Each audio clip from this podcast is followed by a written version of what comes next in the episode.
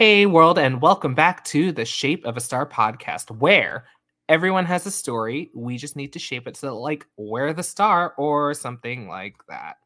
Along those lines, I feel like I say that different every time, but you get the point. The words are the same, except for the word like might be thrown in, but whatever. You get to see it every time you check out our Instagram at the Shape of a Star podcast. Uh, we have an email the shape of a star podcast at gmail.com and at the shape of a star on Twitter because podcast couldn't fit in the name for some reason. You could get like podcast.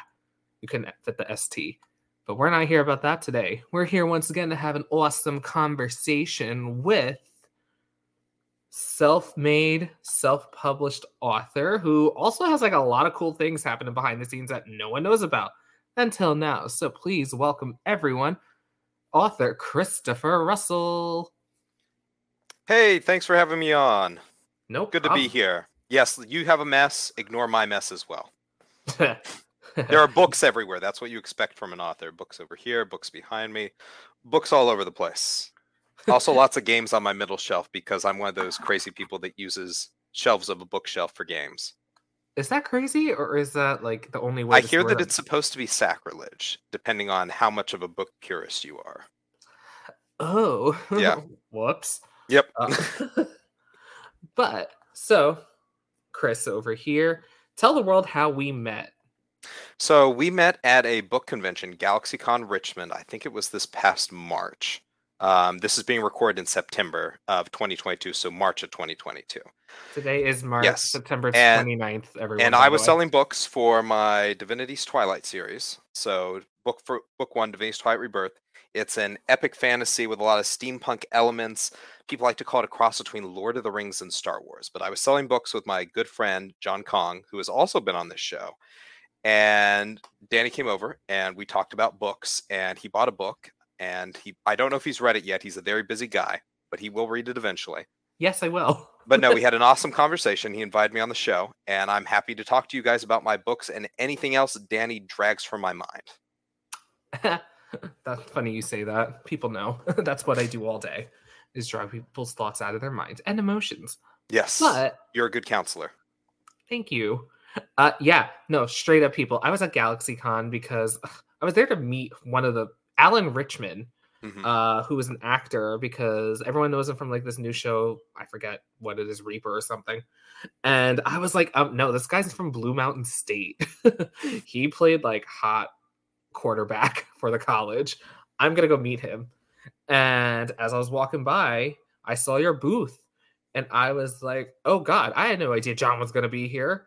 And then John I probably like, I don't know whether you talked to John first or not, but I maybe yelled at you like, "Hey, do you read fantasy and sci-fi books?" Like I yelled at everybody that walks past. actually, Yes. I yelled at you first. Oh, okay. Only because I was like, John's here. Reversing the script. It's what Mhm. we do all the time. Mhm. But yeah, uh, no, I literally was like, John's here, and they were like, yeah, he just went on a break. But do you, and then you were like, but do you read? And I was like, yeah, I do. Quick segue. Make the sell. Yes, we respect the hustle. So you're here as one of the many authors I like to talk to, which we counted before we started. Everyone, it's only five other authors. I thought I had more people on. I'm not as well in the red as I think I am sometimes. It's a small little fishbowl. Yeah. Mhm. So, what makes you like what I thought was the most unique by far is that you're the first self published author. People, I forgot John came on the show because he's episode three. We're in the 50s for the episodes and recording now. And that's not including the Hot Topics episode because that pushes it to the 70s. So, go with it. So, What are numbers? not my game. That's your game, actually, but we'll get there. Yep. Uh, so, for those who don't know, what does self publishing mean compared to traditional? So, self publishing means that you have, well, let's talk about traditional first. That's the best way to phrase this. And I actually started as what's called a hybrid or sort of trad author. So, we'll talk about that as well. So, traditional publishing is that there are currently five big publishers um, Penguin Random House, Simon Schuster, Macmillan, and two others I'm forgetting off the top of my head. There used to be six, but it went down um, a decade or two to five and they control most of the the big authors your big new york times bestsellers all those different things and the way that you go and apply to them is you typically get an agent first Um, they're sort of the people that are the calling cards because they know everybody in New York where publishing's based, and they have ins. They're able to go to dinner with these people. They they have connections, and you, little author that wants to put your book out, don't have connections, and that's why you go to them first and they go through what's called a slush pile and they find what they think are the best books that people send them and then they ask those authors for their full manuscripts they review them and they send it off to the publishers and then it goes to an editor and you keep getting screened repeatedly. I'm going to, to cut out steps for the sake of streamlining this. But that's essentially traditional publishing. And then you go through maybe two to three years of work with the publisher and then your book hits shelves. Maybe it does well maybe it's in the front of barnes and noble maybe they didn't put a lot of money or marketing behind it and it just goes straight to the genre shelf at the back. Who, who knows? There, there's a lot of stuff we could talk about and unpackage there uh, then you have self publishing, which is the opposite. A self published author goes out and sources everything themselves. That's the one thing you get with trad is that they source, they typically source your editor, they'll source your cover artist, they'll source an interior artist if you're lucky enough to have interior illustrations. Um, they'll source the guy that does the formatting for the inside and the outside of the book. Every once you hand them the manuscript, your job is done except for an advisorial role for better or worse in trad. Um, I know authors that hand their manuscript off and they have no say in what goes on their cover, what goes on the blurb in the back. Literally, the only thing they contributed was what's in between the front and back cover. Self published, you get to make all the decisions yourself. But along with that, you also have to bear all the costs unless you do a Kickstarter or something like that. There's a bunch of different avenues that you can go for funding these things. But you also reap all the rewards because you are both author and publisher and so you get final creative uh, liberty. So with this here, this is book one of mine, Divinity's Twilight Rebirth. It was published by Morgan James Publishing in 2020 during the pandemic. Um, did very well, won a couple of awards. Uh, one in 2020, the Ozma Award for Best uh, Fantasy, and 2021, the American Fiction Award for Best Epic Fantasy. Uh, and this cover, I actually, the reason I call it a hybrid is that I went and sourced it myself. This is Chris McGrath who does the cover art for Brandon Sanderson's Mistborn series. If you know him, um, he's probably the second most famous fantasy author after George R. R. Martin. He also recently broke the all time Kickstarter record with a $42 million Kickstarter for his four secret novels. So, big guy, even if you guys haven't heard of him. Um, but so people really like the cover, really like the book, but that was hybrid. So I do the money does not come directly to me. It goes to Morgan James Publishing, and then they pay me royalties. That's the other thing that um, if you're whether you're self-published or traditional, you'll be getting royalties. Um, if you're self-published, you'll be getting them from Amazon or some sort of other book publishing service, like Draft2Digital is another one. But if you're tra- if you're traditional or hybrid, you get it directly from your publishing company. Then, because I wanted to include more interior illustrations, I wanted to decide how long the book was, and I wanted to give myself room to breathe and to tell my own story. I decided to self publish book two, which is Divinity's Twilight Remnant. And so, what I have done is that I have created my own publishing company called Illyrium Publishing with a crystal as the thing. And you can actually see book two in there. And that'll look really cool on shelves once I get book one reprinted because they'll have the one, the two, three, etc. But no, it's a very high quality book. Still comes from uh, Ingram uh, Ingram Printing they're the people that do all the printing. And so, like, for example, this is the world map. You can still do extremely professional books on your own. You just have to know who to go and source. So, Chris McGrath still did the cover, the famous cover artist that did Sanderson's book and, and Jim Butcher's. Um, bunch of different authors gave me quotes, and my fan base followed me over. Sales have been great so far. Uh, it came out September 14th. It hit number one in military fantasy on Amazon, and it was uh, n- number one new release and number one bestseller. So great launch of it. Um, very excited about that. Those are spots normally held by people like Brandon Sanderson, who I normally mention. So the book's done very well. People like the series, and uh, all the reviews have been great so far. I think on Goodreads it's sitting at a 4.94 out of 5. So wow. I, I, think it's the best book I've ever written. And my editor thought so too. And I'm just really pleased that everybody else does because you, as an author, you go through a lot of your time thinking, Am I a hack? Is my next book going to be as good as the last one? And things like that. But anyway, so that's a big breakdown. Traditional, You hand the manuscript off, you go through a lengthy process of finding an agent, getting through editing, getting it to an editor, getting it on shelves. Self publishing a lot faster, but you have to put in a lot more work. It is a second job. Be, being an author in and of itself is a job. Be doing all the marketing, advertising, everything that you have to do on your own for self publishing is a a second job at that point, or a third job if you have a day job like Danny and I do. Yeah. Yeah.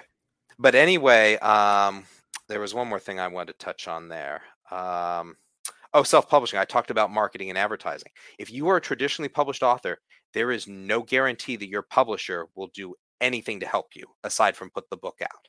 That they put a lot of their effort and their money into their best sellers and, and people that they think are going to be their best sellers.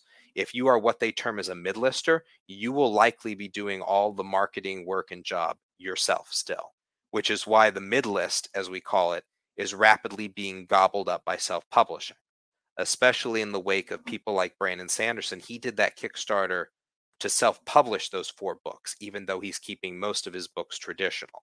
So $42 million. So it's a great time to get into the market if you want to do self-published because um, 10 15 years ago there was a big stigma around it that self-published books weren't as good that they they couldn't win awards that they they couldn't um, it, compete with traditionally published books that's pretty much gone away that the playing field has been evened. I'd argue even five years ago. Uh-huh. Yeah. Uh no i didn't know that he went self-publishing oh, route so he is still traditionally publishing all his main titles? The, so there's a video that um, all your listeners and you can go out and find. It's actually hilarious. And it is him talking about, well, guys, I have something to confess. And he's sitting at his desk like he's going to give this formal apology.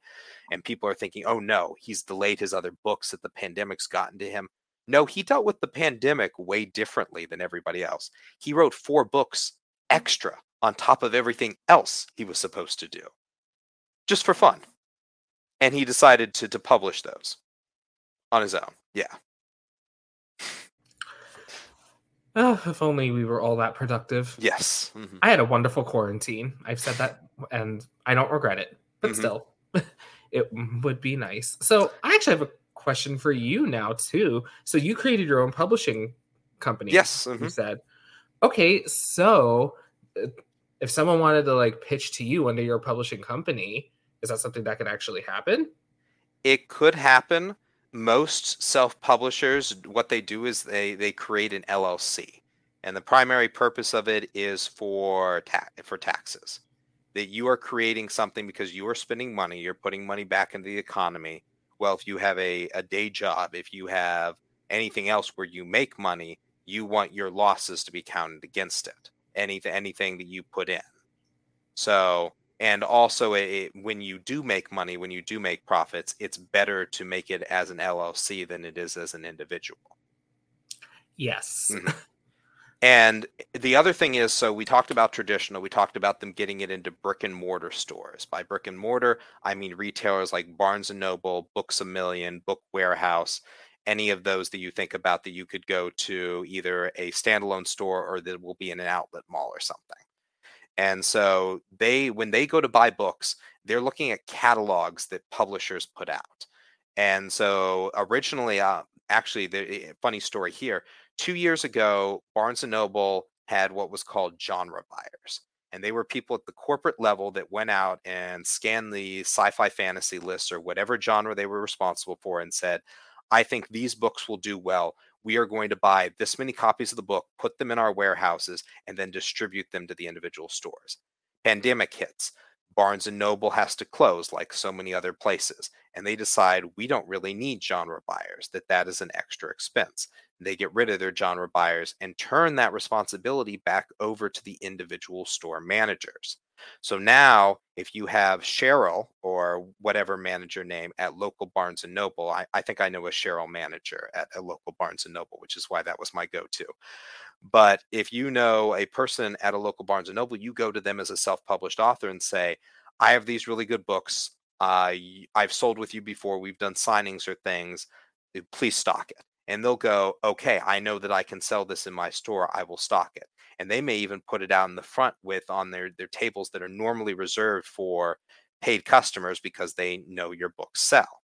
And so self published authors have a greater opportunity than ever before if they have a prof- professional product that looks like a traditionally published book that Barnes and Noble managers would be proud to put on their shelves. They have a better opportunity than ever before to sell their books in brick and mortar stores, provided that they have paperbacks published through Ingram, Ingram Spark. You have to have it published through there and not just through Amazon. Amazon allows you to buy author copies, paperbacks, hardbacks, whatever, to do signings at like conventions where we met Danny. Uh, and other bookstores like uh, maybe a Second and Charles. Second and Charles is a chain that does secondhand books. And so you can go in there and do a split with them for using the space. But big retailers like Barnes and Noble will only buy your books from Ingram. So if you're a self-published author, make sure you publish with both Amazon and Ingram Spark if you're doing physical copies and not just ebooks.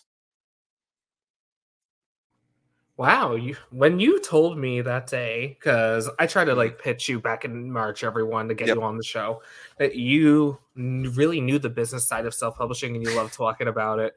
Holy cow, I didn't know about Ingram and all Uh-huh. that.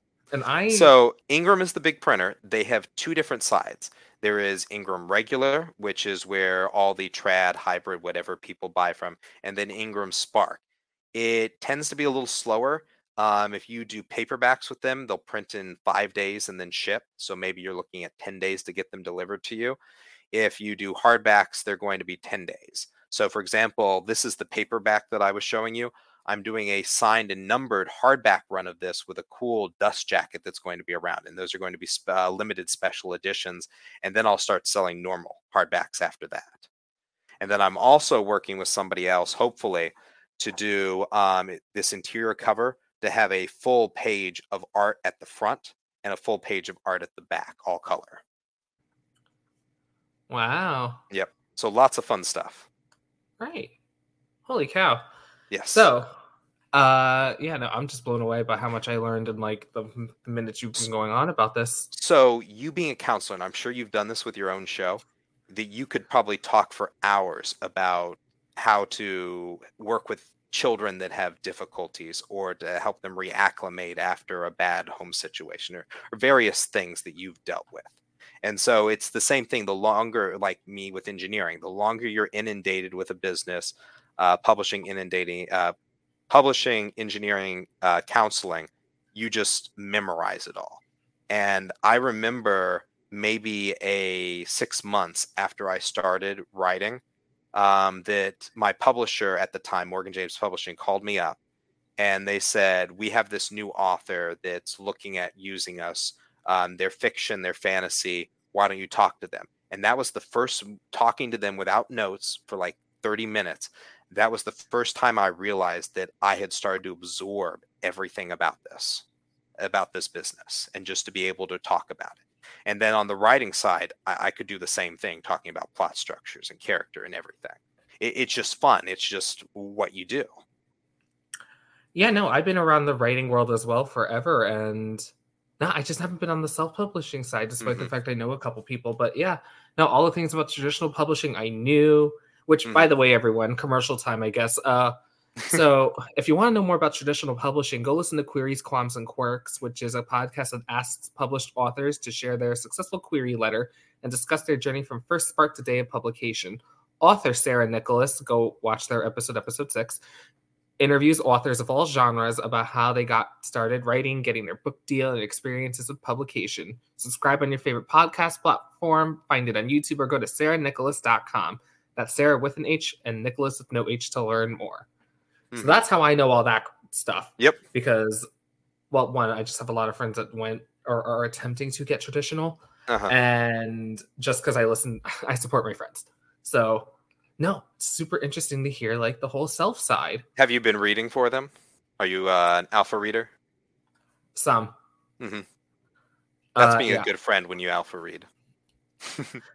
Yeah, my friends know it has to be fantasy. Otherwise, Uh-huh. I'm no help. Yep. Although now I'm reading genre, like I'm reading gay romance lately, and I was like, wow, this is a blast. Well, you can also find that in fantasy. That that's probably the coolest thing about self-publishing, and I was going to mention this even if you hadn't brought up those books that you're reading. Um, is that you can there's a lot more diversity, a lot more variety in self-published because traditional we're getting there. Like um, Tamsyn Muir, have you heard of her?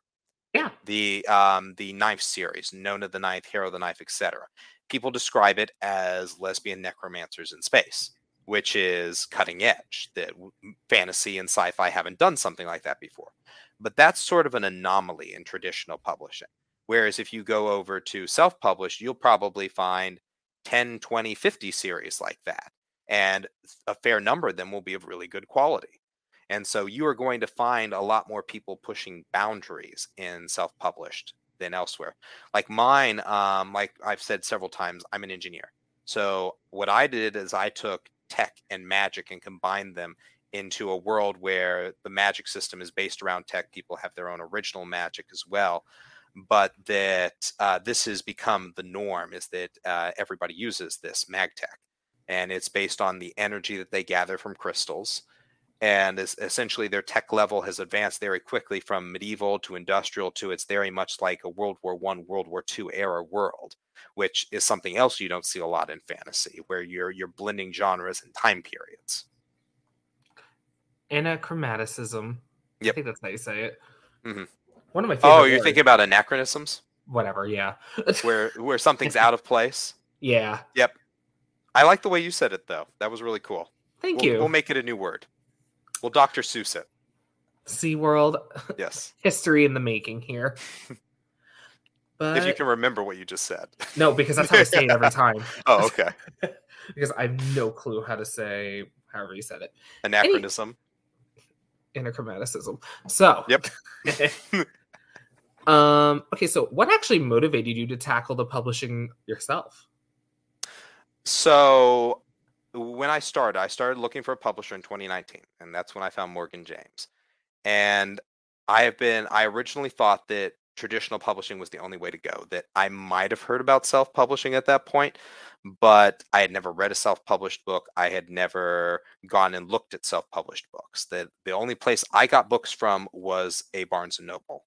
And of course, I have since uh, done everything. I've read tons of indie books. I've read, uh, I bought books from all over the place, from conventions, from book signings, from online. I've read ebooks, I've read audiobooks. I, I used to never think I was going to do anything but a print book. But that is all a way to preface that I didn't know what the wider world was or what the options are. And I encourage any um, potential authors, any people that dream of being authors, to explore all the avenues. Um, like I talked about before, that it is a very long and arduous road to be traditionally published. And sometimes it's worth it and sometimes it isn't.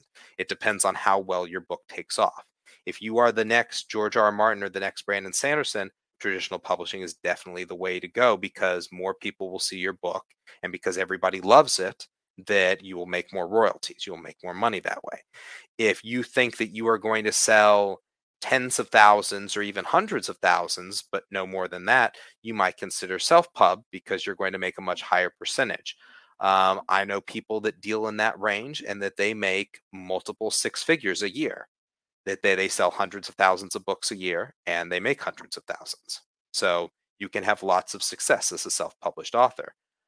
But um, I was I was satisfied with my original publisher. I was satisfied with getting into uh, Barnes and Nobles across America and uh, being able to see my book on shelves, and it was really cool.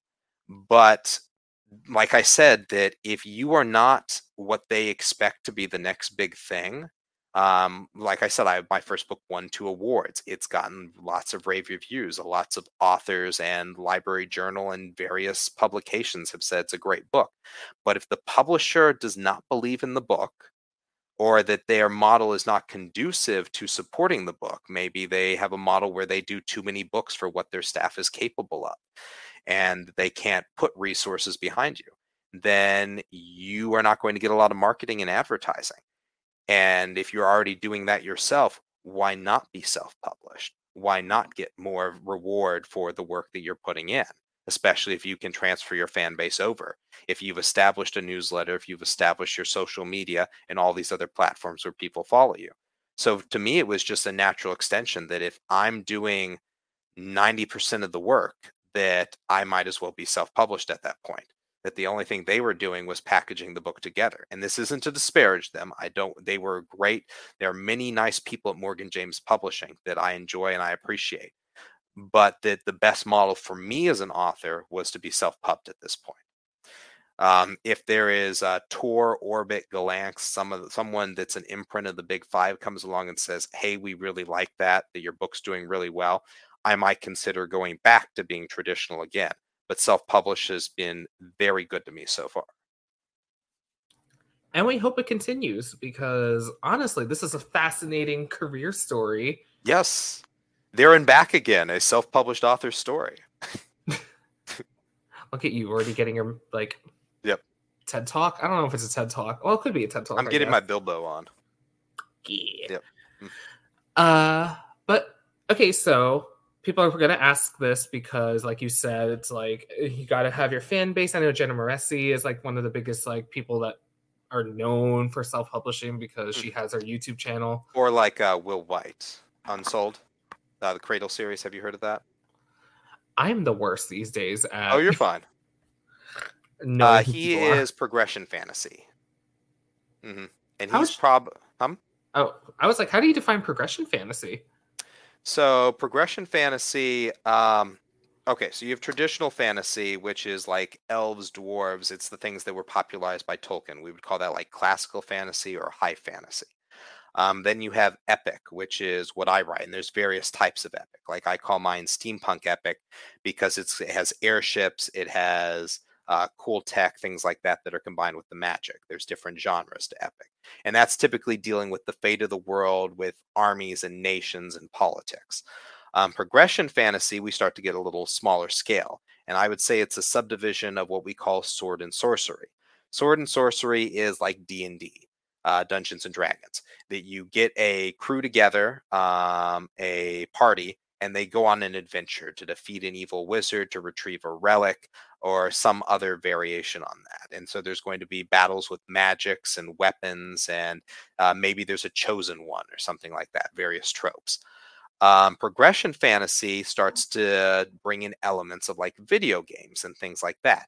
That this is a world where people have levels, that they um, gain skills and abilities and power ups, whether they are actually in a game or they've been transported into a game or it's just a world that functions on game principles that is um, another world different from earth and so there's various things i would say i'd say progression is like a subset of lit rpg but don't shoot me if somebody's a progression author and i get that wrong No, because I was about to say, hold up. I literally just got a book this week called Mhm. Kairos, The Last Gods, a Greek Uh-huh. myth and pirate lit RPG.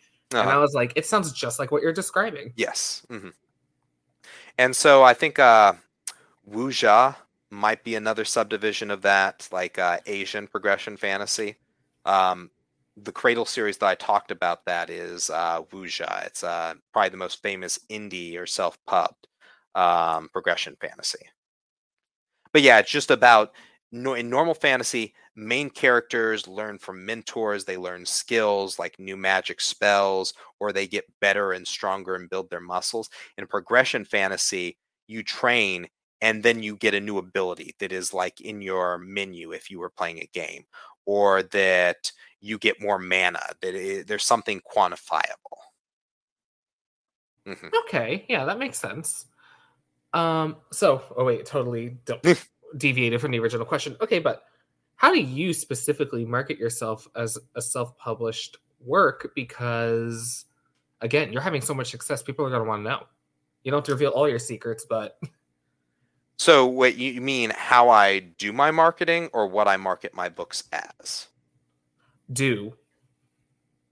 Okay, so what I do. So there are a bunch of different sources for indie marketing. Um, the first things that you're going to come across if you're publishing through Amazon, they're the biggest, is Amazon ads. And I don't necessarily recommend doing Amazon ads until you are reasonably established, until you have um, a bunch of reviews on your book. May um, I'd say 50 to 100 at least, because that's when Amazon will start pushing your book on their own with their algorithms. Um, and Amazon ads can th- get very expensive very quickly. And so I only have a few books out. I know people that have dozens of books out in their series or that they've written uh, dozens of books across multiple series. And that's what we call a backlist. A backlist is the best thing that an author can have because if they put out that Amazon ad for one book at the start of a series and the reader likes that, they are likely to read through the rest of the series, buy the rest of the series on their own organically. So that Amazon ad, whatever you paid for it, has now turned into multiple book sales. So you tip it until you start until you have multiple books, you really don't want to dive into Amazon ads because, like I said, they get very expensive very quickly. Facebook ads, Instagram ads, various other things. Um, again, you're noticing I'm saying ads. Um, you can get organic traction on social media um, Facebook, Instagram, Twitter. TikTok is probably the biggest right now. Um, it's what we call BookTok. They they have added book to the in place of the tick because it's that big of a thing on TikTok. And I know people. Um, I don't forget her last name, but um, a friend of mine, Aparna, uh, the boy who caught fire, I think was her work. But she became a TikTok megastar with her uh, book-related uh, videos, and she is now getting a deal from a traditional publisher. So if you can uh, write one, write a good book, uh, get it a good editor, um, get beta readers, people that are not your parents, that are not your friends, that will critique your book and give you. I know we're going down a different rabbit hole, but this is important to marketing is having a good product first. And it's not to say that what you've written is, you've written is bad, but you need to workshop it. Other people, multiple other people that don't care about well, maybe that they care about you, but they will give you tough love and they will tell you what they think is wrong they need to look at the book first the, before it ever hits shelf, before it ever gets to actual reviewers. And so that's the start. Fix your novel after whatever they say. Be open to taking criticism. Have an editor that will do the same thing. An editor's job is not to pat you on the head and tell you that you are the best author in the world, that this is the best thing that they've ever seen. Their job is because they are working for New York Times bestsellers. They are working for various people in the industry. They know what works, they know what doesn't. Their job is to take your book and make it into the best that it can possibly be, not to change your story, but to make it the best story that you've told and to, to make your story the best it can possibly be. Have to reorder things sometimes. Anyway, so that brings us back to marketing. So once you've done all that, then you can put out stuff about your book. Um, graphics are great um, I use something called Canva. Canva is a program that you can build um, by either taking like uh, book mock-ups, like um, the, you putting your cover on a paperback or a hardcover that's at an angle, and you can put that in there. You can do a lot of cool things with the text. You can make things glow. You can make them stand out. But you'd use that to market sales of your book. Um, like if you're going, so most indie books are priced somewhere in the range of 99 cents to 4.99, 5.99 on ebook, and that's what you're going to sell the most of. That an audiobook. And so you do sales down to 99 cents, and then they suddenly sell like hotcakes because everybody's looking for a good deal like anything else. So you market that on Facebook. Um, maybe you start a reader group for people to go and talk about your book. To um, you want people to be bouncing ideas off of each other, to be crafting theories. Uh, you want things to grow organically where you don't even have to touch them. And so another thing you do in that regard is that you find people that just love fantasy, like Danny or other people that that read a lot and um, I said fantasy, but any genre, whatever you write it. You find people that love these books and that are willing to promote your book, to um, write a review, to tell their audience about it for just you giving them an ebook or you sending them a physical copy to take neat pictures with. And so, what we call those are bookstagrammers for Instagram. Uh, there's uh, I don't know if book Twitter is a thing. I think they just call it that. I don't think it has a cool name. But then there's booktubers on YouTube that talk about books and make videos, and they'll do my favorite books I read this year, or my top 10 books of all time, or they'll do uh, various book reviews, or hashtag chosen one, or a hashtag uh, secret princess, or something like that. They'll do videos related to books that they like on those and that's some of the best marketing you can do because they'll make 10 minute videos and if they liked your book that'll be one of the ones that they promote to their audience So again, this is something you you give away an ebook, you give away a physical book. So you give away an ebook that once you have that produced, once you've done all the formatting, that doesn't cost you anything. If you send them a print book, it costs the cost of printing and shipping it to you. So maybe $15, $16. But you're looking at what that money is going to do for you above and beyond.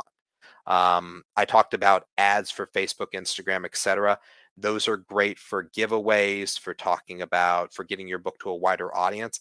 But I love organic marketing, the ones where you find people that love books and are going to eat it up, that are going to tell other people how much they love it. Because you posting a static ad and somebody going, oh, this is an ad from Illyrium Publishing or it's from such and such fantasy novels. They go, oh, that's a business. That there, there's, it's not as personal you want sales to be as personal as possible. And that's like I go to conventions and I talk to people, like I talk to Danny, and we just get into a conversation like about his podcast. And that's how I'm here. That it is it is about everything comes back to love, whether it's love of fantasy or love of conversation or the marketing or uh, whatever topic it is. And so if you can find people that love your book, you want to give them the resources to promote it. And so I think that's the best way you can do organic or guerrilla marketing.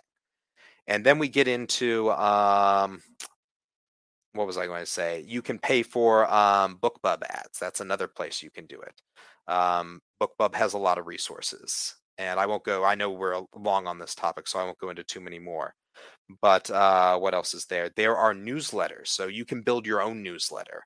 Um, I have a, several thousand people that subscribe to mine and I send them out news and updates and other authors whose books I've read and I enjoyed, or other authors who are having sales and I want my readers to take advantage of that because it's about adding value. Um, but you can get in these huge newsletters that are run by um, different companies. Like there's one called the Fussy Librarian. There's another one called um, I think it's something like a Book Viking or uh, what's the one? Free Booksy, Mini Booksy. Uh, there's a bunch of different ones. There's six that I really rely on, and I could probably post those somewhere for you guys to take a look at. But these are ones that will send it out to tens of thousands, hundreds of thousands of people. And if you have a sale, your 99 cents, or even if you give a book away for free, you want to be using these because you will have thousands of downloads in a day or multiple days, um, provided that you have a good blurb, a good cover that attract people in because these are people that are always looking for their next read, but at a good price. So there are tons of resources. This is an ocean deep of everything that we can talk about. Literally, people. Um, I say reach out to your network and find out because, yeah, no, that's exactly how I got people to come on the show in the beginning. Mm-hmm. Uh, I got my friends to come on first just to show people that hey, there's a fan base and it's mm-hmm. doable and then now I'm getting people with a little more notoriety, prolificism, whatever we're gonna call it. Infamy. Uh, we're all terrible people. and this is here to expose you. Uh no. This but, is actually a tabloid piece. propaganda. um, but yeah. Nah. So reach out to your networks, tap into them because it's honestly the best thing you can do. And Mm-hmm. Yeah. Although I will say, Canva is the most hard thing on earth for me to use, and I don't know why. Because everyone else I know uses it like instantly. And oh, I, I, was I was awful at it. Um, so go to my social media. You'll see my graphic for the most recent release. It has book one with all the awards that it won on, then book two much bigger, and it says something like um, an epic book one deserves an even better sequel or something like that. And it talks about the sale prices. And so that is two years of Canva experience. And I still think that I may be passable. And so th- th- this is something that takes a lot of time, as with any. Up there, he's got it. So that was the graphic for the release. And so this is something that takes time. I have a friend and a co author, Allegra Pescatore, her book series is the Last Gift series, um, another steampunk sci fantasy. Very good, great characters. Go and check it out after my books. No, but go and check out. The, I'll, I'll always promote other authors that I enjoy. But she is a graphic design and Canva whiz, and I learned a lot from her. And she also sells uh, book covers. She puts together her own composite book covers that are amazing. Um, for example, I have a little novella that takes place in my universe called Gravitas, actually free on Amazon and all other ebook platforms. If you want to go and download it, gives you a short 10,000 word look at my work. This is from a villain POV, uh, very grim, dark, very like a uh, psychological horror, a little bit different from what I normally write, but a lot of fun. Um, but she did the cover for this and she did an amazing job just combining composites. So if you don't want big, expensive, um, Chris McGrath again, fantastic job, but this is traditional level quality because he works for traditional authors. Um, he even did the Dune anniversary covers and worked on Halo Infinite. So very big, very well connected cover artist, you're getting what you pay for. But there are plenty of people that you can find that are going to give you a very good quality product for a lot less. So again, that that's more about the preparation for being a self-published author, not the marketing side. Yeah, people never doubt the power of Fiverr yes. and independent artists. And actually, as long as I'm pushing different things, I want to talk about uh, Indie Fantasy Addicts. It's a Facebook group, seven to eight thousand readers strong. I'm one of the admins there, and Indie is for stands for independent. It is any authors that do not fall under the big fives or one of their imprints. You can be with a small publisher, you can be with a small press, or you can be self-published. And we welcome all those types of people. But the point of our group is um, if you go on Facebook and you go to your normal book promotion group or something like that, it is just going to be inundated. You're going to be being smacked left and right in the face with ads of buy my book. We stop authors from doing that. It is entirely reader focused. We want people to talk about the books they love, the reviews that they've done, um, because all authors are readers. Eh, the group is mostly readers, but we probably have about 900 self published authors in there as well. And the group is rapidly growing. Um, but we want people to talk about the things they love, not the things that they've done. There, there are opportunities for that as well, but the promotion will be organic. Um, and for example, we just got done with what was called the Summer Reading Challenge. And so from June 21st to September 21st, we opened up the, the group to all the 8,000 some people and said, read as much indie fantasy as you can. For every book that you read, post a review about it in our feed and on Goodreads or Amazon or something like that. And then you will get eh, points based on the number of pages you read in that book. And at the end, you we tally all the points, and people win prizes. Um, we gave out hundreds of dollars worth of gift cards, and then every author in the well, most authors in the group, we give them an opportunity to donate prizes for the end of the competition. And so we will be mailing out hundreds of physical books, sending tens of thousands of ebooks to winners. This is just this real fun time where people get to do what they love and get prizes along with it. So again, that is Indie Fantasy Addicts, I N D I E Fantasy Addicts, IFA. Great group.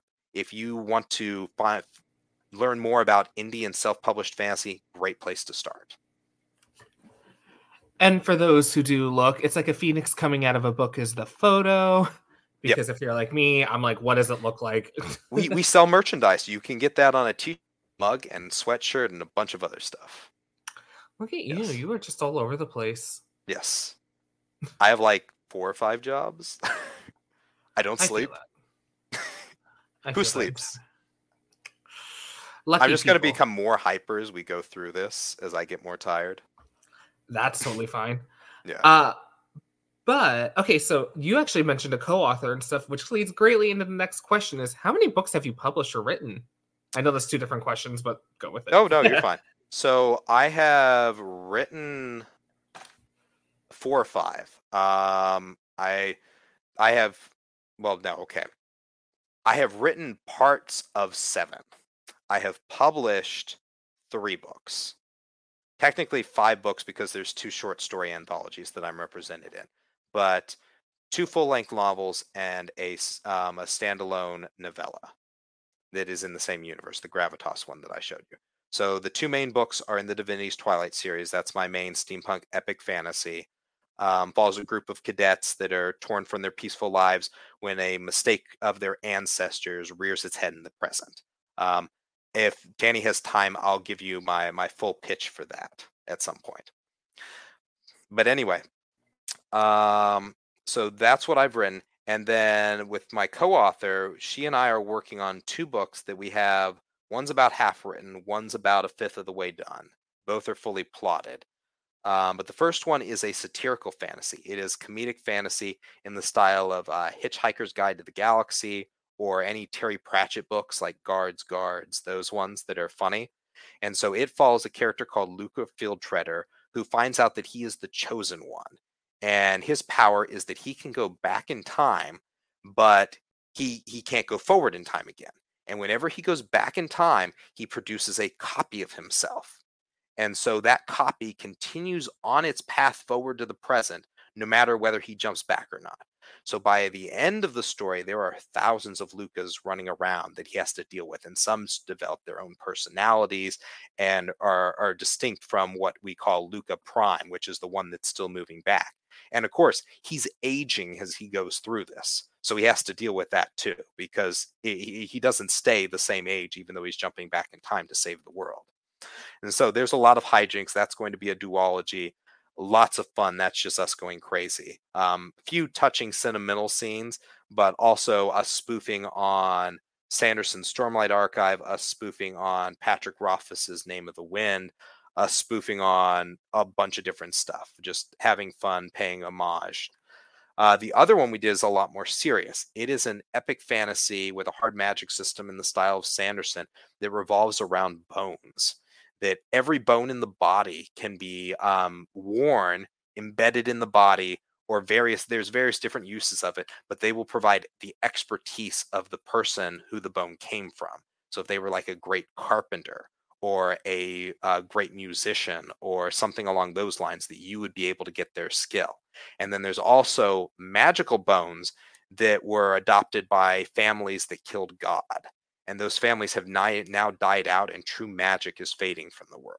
So it's very much a world in decay and we're doing a lot of fun stuff with that including literally that um, there's a funeral and the prologue that is the the last the last death of these lords that had magic and all the family is gathered around waiting for the will to be read to see what they're going to get out of it as the as beetles are eating the flesh from the bones to get at the bones faster uh-huh. So that is that is our our great social political um, world commentary. Um, Allegra Pescatore that um, she is an author with disability, and so she is writing a character that really showcases. Um, she has EDS, if you've ever heard of that, Ehlers-Danlos syndrome, which is um, essentially what contortionists have.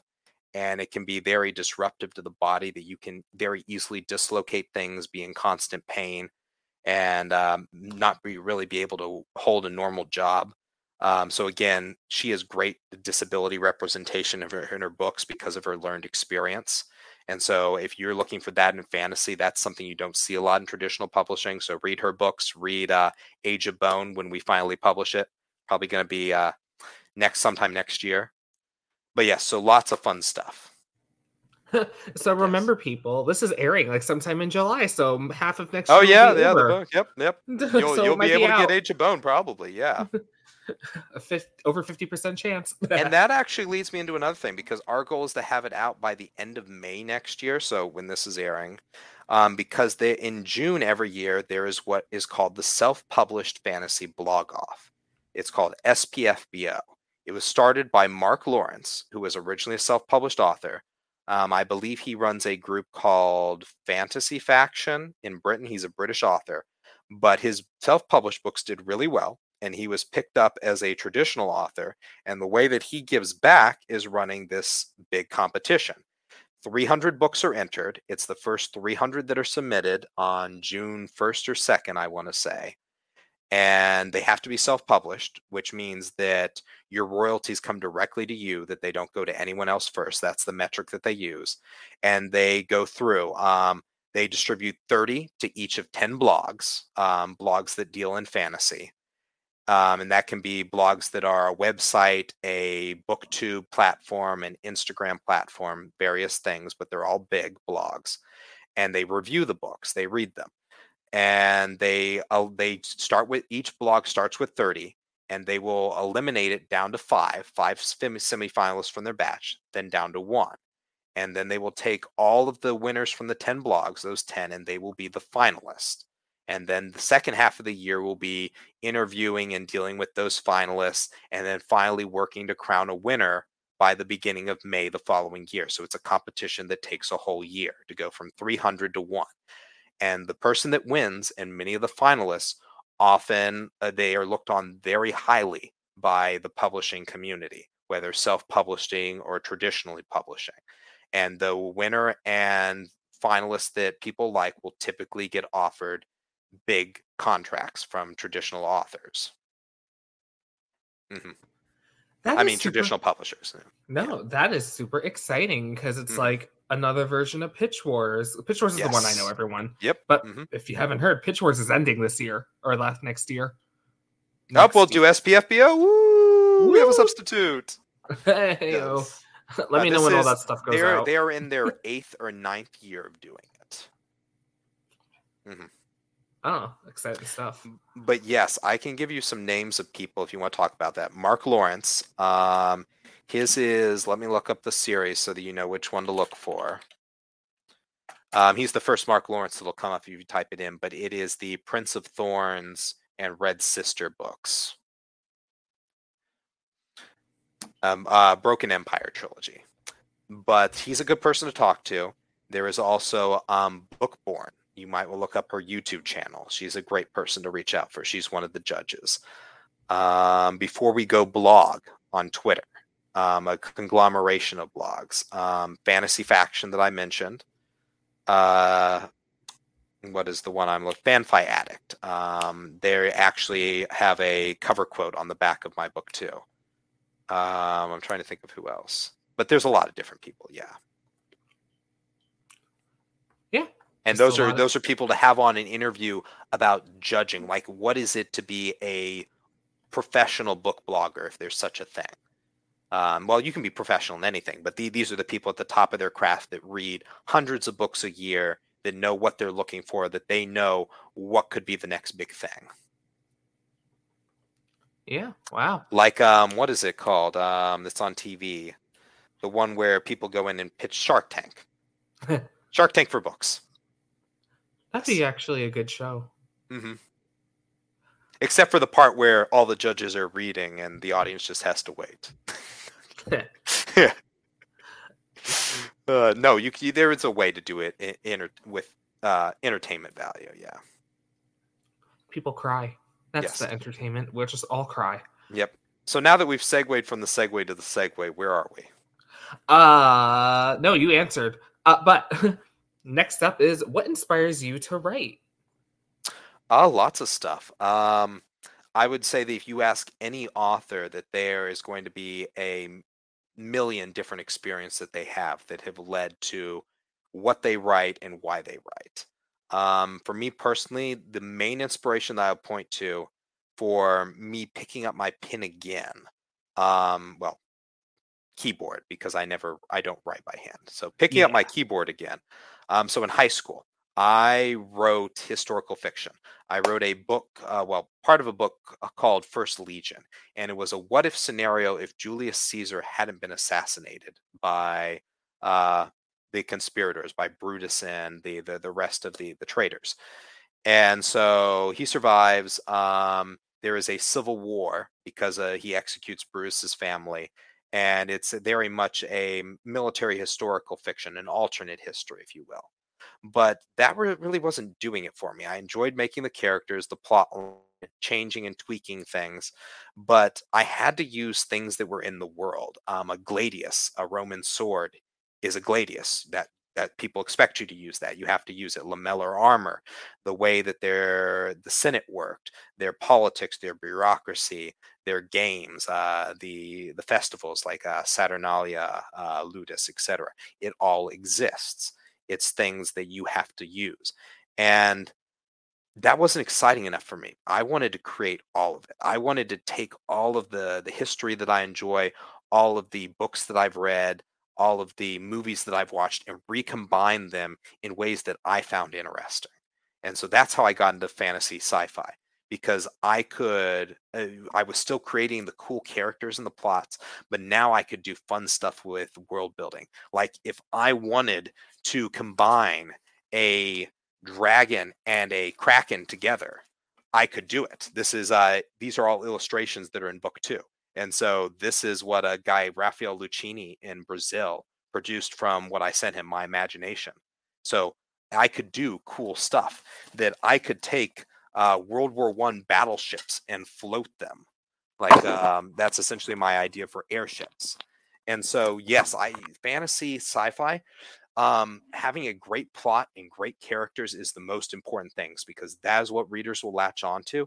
But there is so much cool stuff that you can do that people will still be thinking about days, months, years later what you did with your world because that is why anybody that writes science fiction fantasy, they write it to have fun with the world, to see if we change this, what is the domino effect going to be? How is this world going to be different from our own? And how is that then going to affect society, culture, fashion, agriculture, religion, um, social norms, morality, all these things? Oh boy, but I didn't talk about my main inspiration, did I? So, yeah. so that is why I stopped writing historical fiction. Then I went to college. I went to college for mechanical and aerospace engineering, and I still do that work. Um, there's a lot of creativity you can do with engineering, um, but my most of my creativity comes out in my writing. But I read a book series in my uh, second year of university at the University of Virginia uh, called Shadows of the Apt by Adrian Tchaikovsky, and he is a um, when he was writing fantasy, he was a Tor midlister. Tor is uh, Tom Doherty and Associates. It's the probably the biggest fantasy sci-fi imprint, and I want to say it's under Macmillan, but it, it is what we consider traditional publishing, one of the big five. But um, he has since uh, done fantastically with his um, uh, sci-fi books. Um, those have gotten tons of acclaim, tons of rewards, and I think Children of the no, that's Orson Scott Card. Uh, Children of Children of Time is his most famous book right now. It's sci-fi, so that's the one you want to go look up. But Shadows of the Apt it starts with Empire in Black and Gold, and he wrote a fascinating world where it was an industrial world um, that was magic was fading, and that creatures, um, the, the human beings, were moving away from it, and there was introduction of new tech and how is this introduction of tech changing things? Um, how is it supplanting magic? How is it replacing magic? How do they deal with people that are still attached to magic that have traditional values? Uh, and i found all this fascinating and i said i want to do something very similar but in a much more high fantasy setting uh, much more magic present. And so um, he had his insect kinden which was uh, so everybody was human, but their ancestors were insects of some sort. So the wasp kinden were able to shoot stings from their hand and then fly in a limited capacity. The beetles were sturdy and industrious. Um, the mantis were people that wielded twin blades normally, like the hooked sickles that praying mantises have, and so on and so forth. And so I said, I'm going to make seven races. They're going to be different from his, and they're going to be different from Tolkien's because I don't want to reuse what already has. And so I came up with various ones. Like, for example, um, Vel, she's one of the main eight cadets in my books, and she is what's called a sylph. And their thing is that they're able to use blood magic. And so to move their muscles and organs around to avoid fatal wounds or to sprout wings, like so she has wings, and put them away and then the back of the armor that she's wearing would be carved out to allow for that that eh, you have different structural design to things because of what different species are able to do and so again that's some of the fascinating stuff you can do with fantasy sci-fi and so I have an insect race. Um, I have a reptilian race called Moravi that are able to manipulate their bone structure and they're able to shoot their bones and then replace them um, over time. And so they can actually use their bones as weapons. Um, I have a race called Vladisvar that are very mercenary and they're obsessed with balancing right and wrong in the world. And they will graft plates of armor and weapons onto their bodies or tattoo and scar themselves in order to tell their life story about how that they kept balance through their lifetime. And so there, there's lots of fun stuff that you can do. Um, and anyway, so Shadows the Apt, his world was really fascinating. That inspired me Um, I started writing. I got a few chapters into book one, Rebirth, which is uh, I keep going back and forth, which is this one.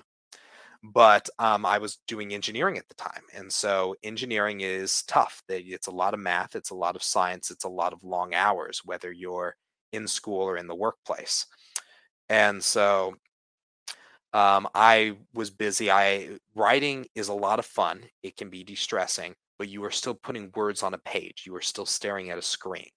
And so if you've been staring at a screen all day and you've been doing formulas and mathematical computations and all this stuff, that writing isn't necessarily a release. It is it is not a break from what you've been doing. And so I set my writing aside until about um, I started in 2012 and I set it aside until 2016, 2017, got really serious, decided I was going to write a book, that I was going to finish this. And then I finished in 2018 and pitched it in 2019. And here we are now.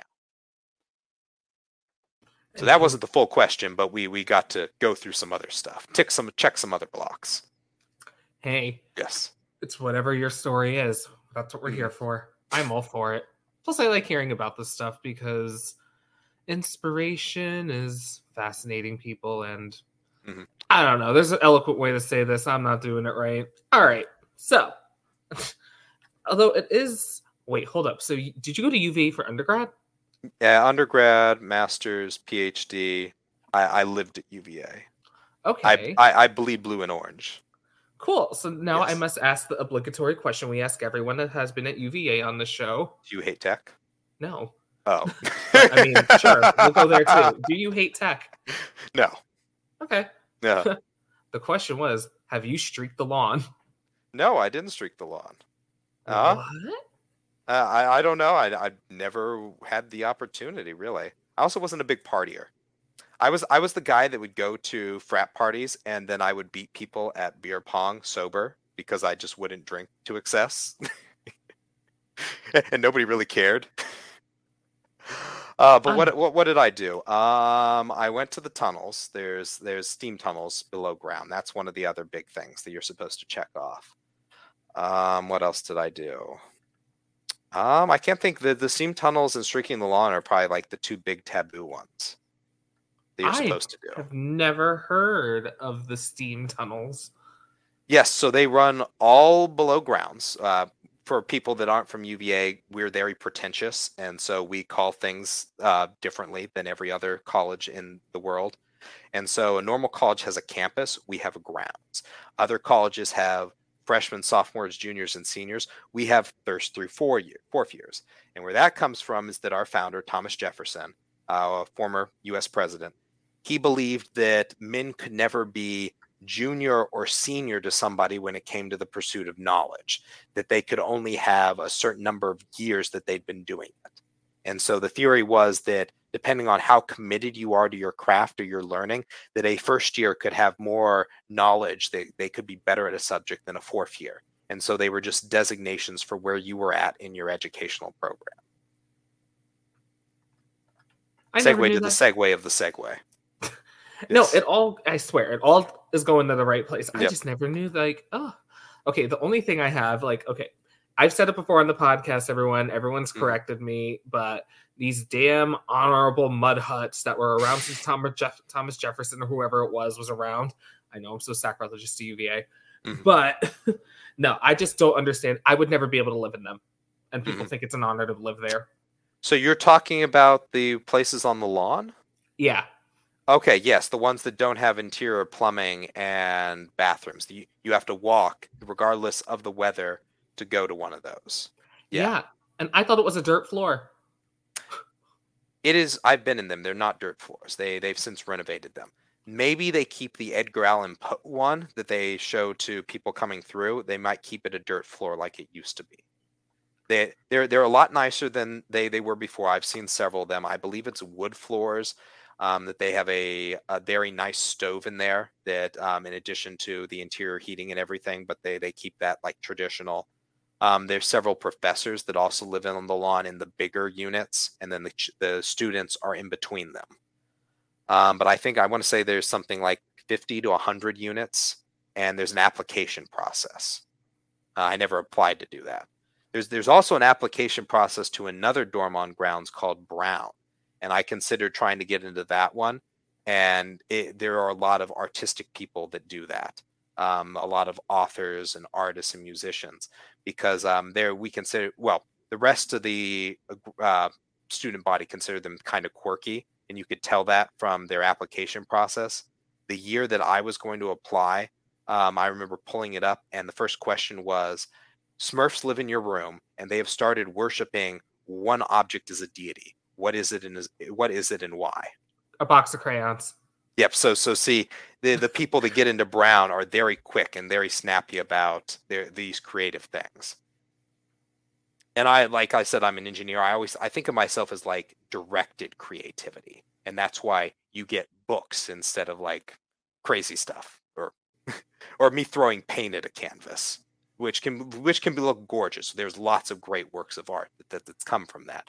But this is structured to me, structured creativity yeah, there are true rules of writing, everyone. So yeah. that is where structure comes in. Mm-hmm. But again, you created the great segue. So not only do you have a creative side, but you're also super academically accomplished.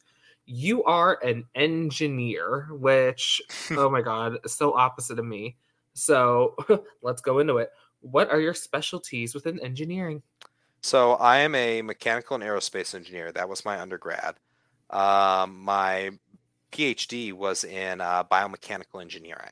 So biomechanical engineering is you you want to think about that like looking at the body as a mechanical system. That um, how can we work with bones? How can we work with muscles to improve them? Or how can we improve uh, vehicles or things that interact with bodies?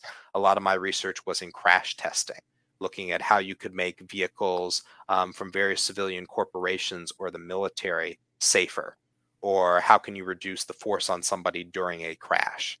Um, and so my uh, thesis, my uh, my uh, doctoral thesis was looking at uh, how could you reduce the cost of safety equipment essentially in vehicles while maintaining its efficacy and uh, also apply that to people with disabilities physical disabilities on a broad spectrum and so they, there's a lot of cool stuff that you can do that. Uh, my professor that I worked under did concussion testing for the NFL. Uh, we had a ballistics lab where you we would shoot at uh, body armor um, for various different groups. I can't talk about all of it, but then we also had an aircraft test lab where we did um, crash, crash testing for the military in various different aspects. And then currently, my day job is that I work for a defense contractor and we work closely with uh, special forces outfits looking on providing them new solutions for what they can do uh, with their various aircraft and repairs um, allowing them to reconfigure stuff. Uh, again can't go into too many details. Hush hush secret secret. I don't want to die so you don't have to tell yes. us uh... i don't know anybody in the cia it, it'll it'll be somebody i don't know that knocks on your door Huh, fun yes. fact: I do know people in the CIA. So, oh, they're, they're going to come on the show. There you go. Uh, I did not say that. I do not need to get killed by the government. Thank you. Uh, but no, but it's just funny. If the CIA comes after me because of your job, I might know them. Mm-hmm. In fact, I might be hanging out with them, and then it's like, boom, got you. Uh, but I actually told Danny this story earlier. Um, one of my bosses, one of the three people that founded the company, was part of Black Hawk Down, the 93 Mogadishu raid. Um, he was one of the uh, special forces operatives that flew his Black Hawk back in to save the people that went down. So that that's the kind of people I work with and for, and it, that's pretty cool on that side. Yeah, history, living life, which I, literally people I thought that thing happened like over a century ago. Turns out it was like two months before I was born anything before the turn of the millennia is ancient history, right? Only in the eyes of most. Um, I, am 30 now, so I'm a fossil. I tell people I'm 30 because I think I am. it's how your body feels, right? It's how my mind and spirit feel. Mm-hmm. I'm lucky that my knees are still working. Yeah. But okay, so what got you into engineering? Uh, so engineering, um, my mother was originally this is a weird segue or place to start my mother was an english teacher And so I started reading, writing everything from a very early age. And um, again, this is a little bit of inspiration. The first book series that I fell in love with was the Redwall series by Brian Jacques. And so Danny's shaking his head. That was um, anthropomorphic animals go on adventures, fight against unclean vermin like rats, stoats, ferrets, uh, wildcats, etc. And that they uh, have a redstone abbey where they have great feasts.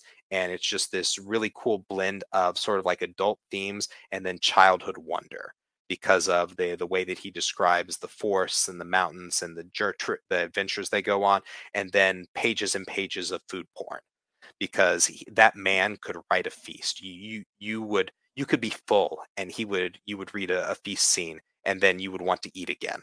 You, would take the extra calories. It was that good. Maybe maybe I wouldn't now because it would go straight to my gut. But back then, when I could eat things, it would make me want to eat.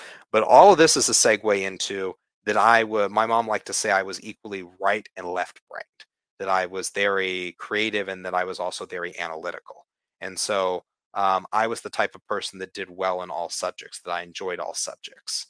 Um, that there wasn't a part of the day that I really liked more than the other. Um, very into history and English, very into physics, chemistry, biology, and calculus, and whatever other maths there were. And so the reason I went to engineering is probably the same reason that almost everybody goes into engineering. One, it looks cool, it looks fun, but that's kind of secondary to engineering stable, that you are 99 or 95% going to get a job, that you're going to make good money. And so, sad to say that uh, on the one side, I'm the, this really creative guy writing books because that's my passion, what I want to do. But on the other side, I enjoy it. it. It lets me be creative. It lets me do very fulfilling things. But you have to make money. and so the, the goal is to eventually that once you have a big enough backlist, once you make enough money, that publishing full time. Mm-hmm. No, yeah, that's why I do therapy in the day and my dance coach stuff at night. Mm-hmm. Like, I I like having insurance. I'll be yep. I'm a sellout. I'll say it. Yep. Um, insurance is nice. Yeah. Mm-hmm. Uh, but I thought you were to say that the number one thing that gets people into engineering is it's money. like that it is, is like that. Isn't that money. what I said? Uh, you said it's like stable and you can get a job. No, I'm thinking like true, like people just see ka-ching, ka-ching, like and go. Mm-hmm. Like you said, I, I'd say that mm, for stability, I'd say that it has a very good range of salaries.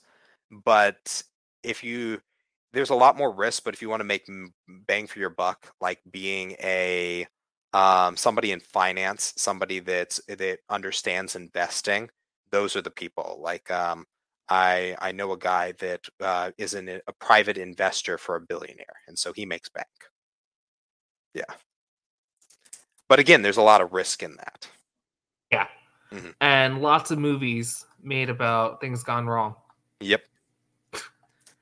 And then um, you were talking about other jobs. So other jobs I've worked, I've done a lot of tutoring, and then I also used to teach uh, Taekwondo. I'm a third degree black belt in Taekwondo, and so while I was in Charlottesville doing all the engineering stuff, I was also teaching Taekwondo from uh, starting like three and four year olds all the way up to adults. So more fun teaching stuff. And I also taught uh, classes for a time while I was uh, getting my PhD. Ooh, uh, engineering, engineering classes? Class. Yes. Mm-hmm. Wow, fancy. Mm-hmm. Um, so when you did the Taekwondo, did you do the weapons stuff, or is Taekwondo yes. not weapons? No, it depends on what discipline you're with. I was with the American Taekwondo Association.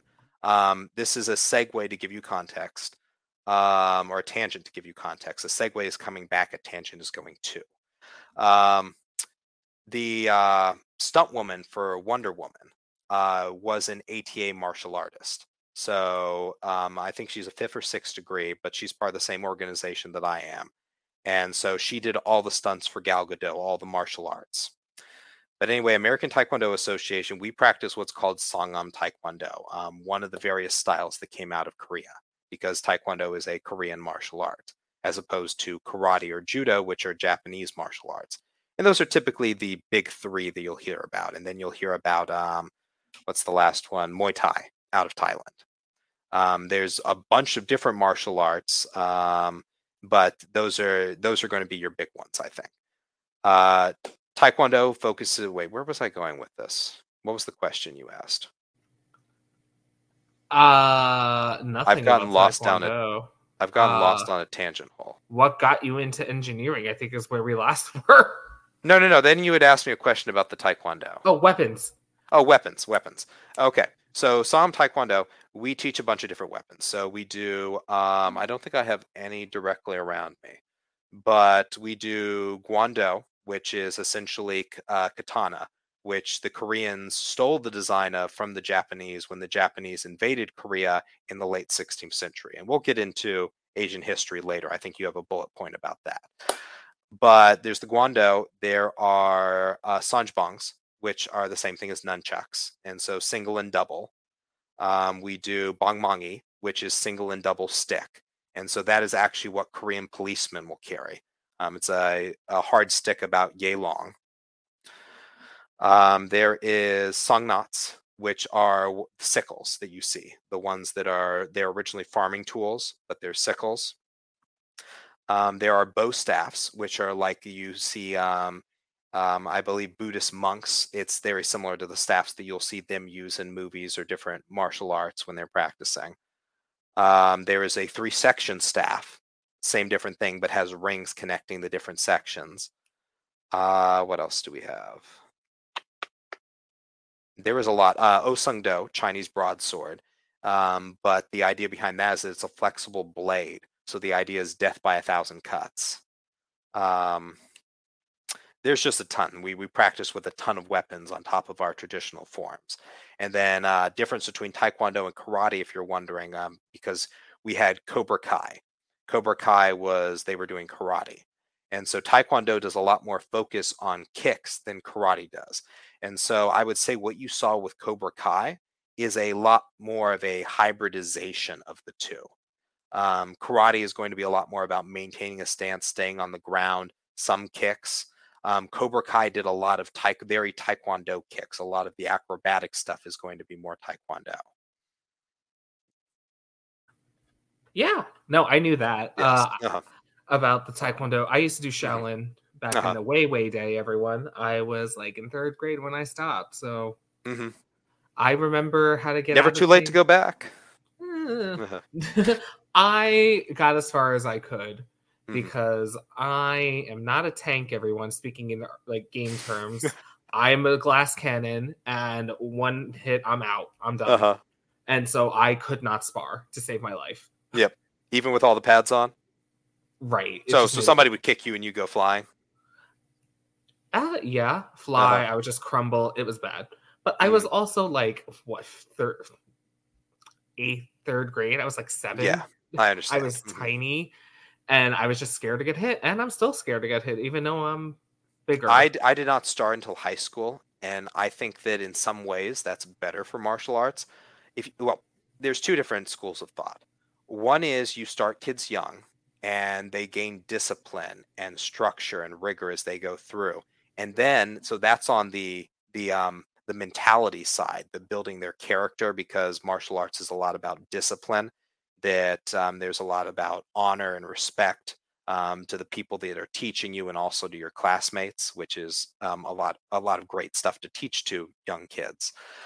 But there's also on the side that if you start them young, their body learns the muscle memory and the moves, and while they're still extremely flexible, and then their body retains that muscle memory as they grow up.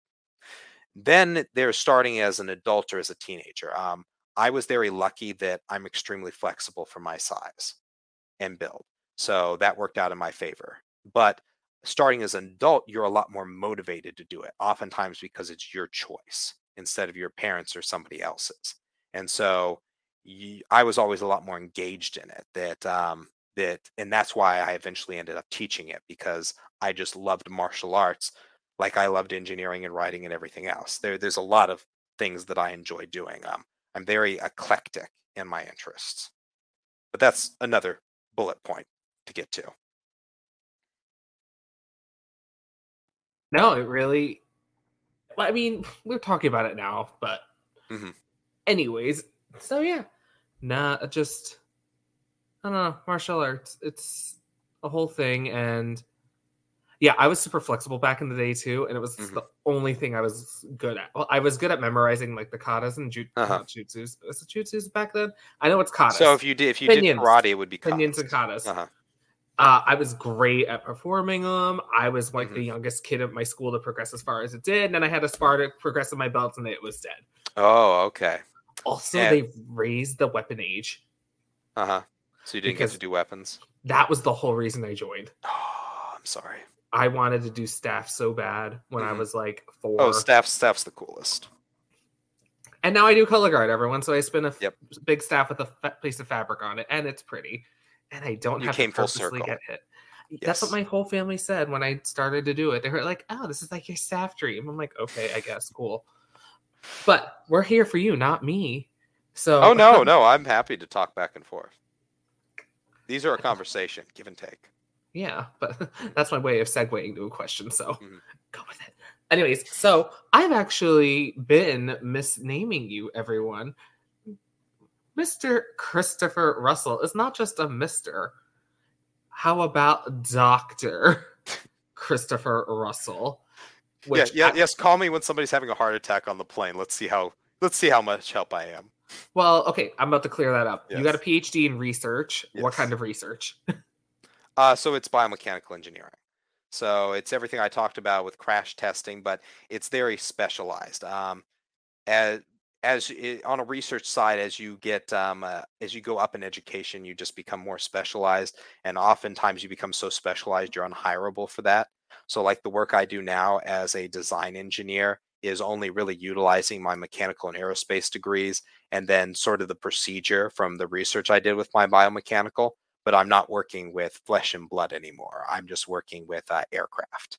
So, um, if I was to fully uh, utilize my biomechanical degree, I might be working for a hospital. I might be working for a biomedical firm that is 3D printing internal organs or looking at how we can replace bone marrow with um, plastics or various things that the body won't attack, um, things like that, or like the crash testing that I was doing how organic how organic matter reacts to mechanical situations. So, if someone's having a heart attack, you might be able to save their heart. I've watched a lot of medical dramas. But no, um, I don't have any of the tools. I would have to like replace their heart with a false heart, and I'd be like, "Here you go. Somebody else go hook it up because they know what they're doing." Close enough. I'm I can say I can save you if you get me help. I would. I will not be helping. Uh, Yes. Just let that be known, world. Um, I think the human body is one of the grossest things on earth. um, I think all of biology is. So, for those Mhm. into it, I I thank you because that means I don't have to. Mhm. But we were talking about it earlier, so we're going to your tons of hobbies time. Woo! Oh wait, Jazz hold on. I. I gotta circle back Yes. because I do love a jazz hand, so we'll do it again. But so everyone in STEM always tells me that like once you get a master's, like there's no point in getting the PhD. Why'd you go for PhD? Uh, so this was when was this? So originally, um, I came to my master's in 2014, 2015, which was the start of the um, we. I think we were just coming out of an economic downturn, something like that, around that time. And I figured it was better to stay in school since they were going to give me money to keep going. And so that's how I ended up in the master's. And then UVA does this thing where it's like three years for the master's, five years for the PhD. And at that point, you might as well stick around and do the extra two years and get the experience. And I enjoyed teaching. Um, I enjoyed, I taught statics and strength of materials. I tell people statics is the science of why things don't move. So you have this book and you have a force, gravity pressing down on it. And then assume my hand is like a table or something not moving. And so you have a normal force pressing up on it. And then you have different moments acting on it if somebody was like twisting it or somebody was pushing it from the sides and it's why does something stay balanced in space? Why doesn't um, your computer that you're watching this on fall into the center of the earth into like fiery hell or something like that? Like how do forces balance? And strength of materials is well now we take everything we learned in statics and now things are made of stuff and they're made of different stuff and different stuff has different material properties and we need to know how those material properties affect all those forces and how internal forces inside an object work. And so that is 30 seconds of taking two semesters of courses and like bringing them down to their simplest form. Yeah, that actually is a really good explanation of it. Yes. Um, yeah. So, okay, now back to jazz hands. We're moving on. Yeah. okay, so you have a ton of hobbies, and we're gonna go down them. You already said taekwondo, so we answered everything Yes. in that section. Let's go to skiing. Where do you go skiing? Uh, skiing's my favorite sport. Um, I go skiing out west. So my father is one of 12 kids. So huge family. I feel that. um, one of the one of the biggest families that you'll ever hear of, and they grew up in northern Idaho. And so I go out to a play, the two places. One is called Silver Mountain, the other is called Schweitzer Basin, and it is very similar to Colorado skiing. You're going to get a lot of powder, a lot of um, tree skiing, a lot of open space, but you're going to get it out without the Colorado crowds. And so the only thing is that you have to drive an hour and a half from the Spokane, Washington airport. So if you are willing to stomach that drive, this is an oasis of skiing where you won't have huge lift lines and you'll be able to just ski all day and have fun.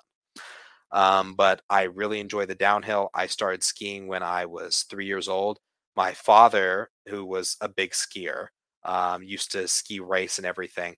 He got what was called a wee ski.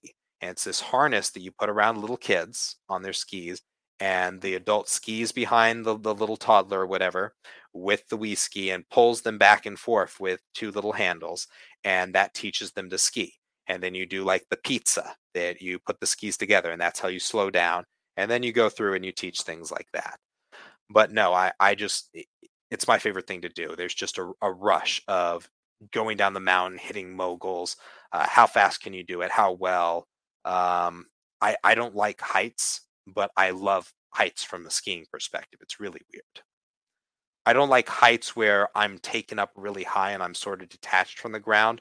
But if I'm in control and I can go down the ground on the skis, uh, it's great. Up, you're muted. Thanks. So my next question, which is somewhat relevant to that, is: Are Mhm. you a bunny slope or a black diamond person? Oh, black diamonds. Uh, double black diamond, triple black diamond. Off the off the path. Uh, ski through the trees on uncut powder. Uh, the only thing I haven't done is like helicopter, uh, dropping out of a helicopter to ski. Wow. Okay. Yes. I didn't actually know that was a thing. Oh yes, like um, if you see movies where they you have the the the stunt people or whatever, where they're doing the extreme sports or that that is a thing that people will drop. You can drop out of a helicopter at a specific angle, land. I never want to do that because the idea is, what if you break something? what if you land wrong that one time? So I'm a daredevil in skiing, but not that much of a daredevil. Well, I appreciate it. You have lots to contribute to the world, whether it's biomechanical engineer wise or story writing. Mhm. But as an author, you're probably a big reader, which is also your hobby. So, Mhm. what do you read? Uh, mostly my genre, so lots of fantasy and science fiction. Uh, my favorite author, as we've covered before, Brandon Sanderson. And this is actually, I was at a Fan Expo Salt Lake City last weekend. And so, Fan Expo Salt Lake City, three day event, over a 100,000 people, one of the biggest sci fi fantasy events that you can go to in the year. And so, I, I went out there, um, sold 102 books, great turnout. But I also got to meet Sanderson and get the first book in his Stormlight Archive signed. Yes, so that was really cool. And so he writes uh, very similar to what I do. Um, he actually has Chris McGrath as a cover artist, like I said, for his Mistborn series. Uh, so read his books, uh, Jay Kristoff, his uh, Nevernight Chronicles, and his recent Empire the Vampire. Very good books. His prose as an author is what I aim to emulate. That he effortlessly uses figurative language, the way that he describes characters, the way that he describes setting, um, the way that uh, he uses twists. He, he has some great twists in his books. And they're also sort of grim, dark books without being too dark, that there's still a little bit of a hope. But bad things happen to to good people, sort of like Game of Thrones and George R. R. Martin. Um, indie side, I told you about Allegra Pescatore. Um, another good friend of mine, like the one I went out to Salt Lake City, Robert Zangari, who wrote A Prince's Errand. very epic fantasy in the style of Wheel of Time. Um, Rob J. Hayes, I've been listening to some of his audiobooks.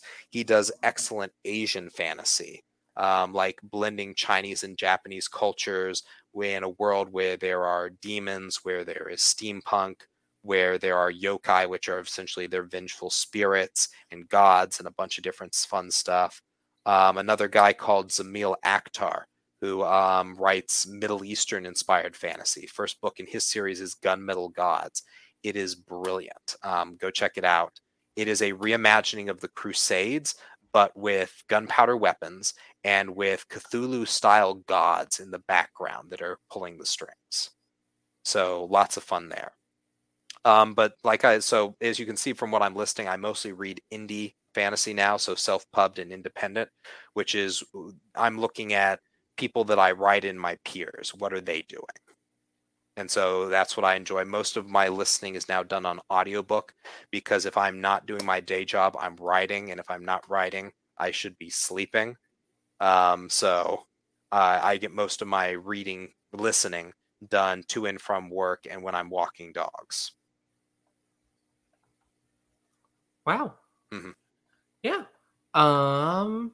And actually, that's a good segue um, because before I did this, I was talking to uh, Michael Kramer and Kate Reading. They are the reading. They are the ones that do uh, Sanderson Stormlight Archive and did the audiobooks for Wheel of Time. They're audiobook narrators. And I was looking at them and talking with them about potentially doing Divinity's Twilight through them. And so that would be really cool. That would be mm-hmm. super cool. Yes. And so they're people at the top of the industry. They they they can add to your fan base. And so I'm excited about them bringing their talents to Divinity's Twilight. Which is actually a great segue into the next question is who would you want to collab with with reading writing? Uh, so like I said, Allegra's great. She's my co-author. We joke that we are the same person because we have a lot of ideas and we complete each other's thoughts, and so that's always fun. Um, talked about the collab with uh, Michael Kramer and Kate Reading. Uh, Chris McGrath is already one of my dream cover artists, and so already working with him. That as a self-published author, or as a hybrid, or even as a traditional, don't be afraid to reach out and ask. That whether it's for advice on your writing or whether it's for people that you're looking at as editors, formatters, cover artists, etc., the worst that they can say, as anything else in life, is no and often they will be they they are nerds just like you and they will be excited as excited about your cool work as you are and so just reach out um, try to tap the people that are your dream contacts because you you'll get that yes. You sometimes you'll get that yes and it'll just be an elate an elating feeling a thrilling feeling feel wow i'm stumbling over words at the end of the evening a thrilling feeling. Um, other collab sanderson that would be really cool. Um, he has a lot planned for his Cosmere series, and a lot of people say that I write very similarly to him. Um, I have a big blogger that has their literal quote that I include on the back of um, the Remnant Book Two hardcover is that he's not the next. I'm not saying he's the next Sanderson yet, but he has the extreme potential to be like him or something like that.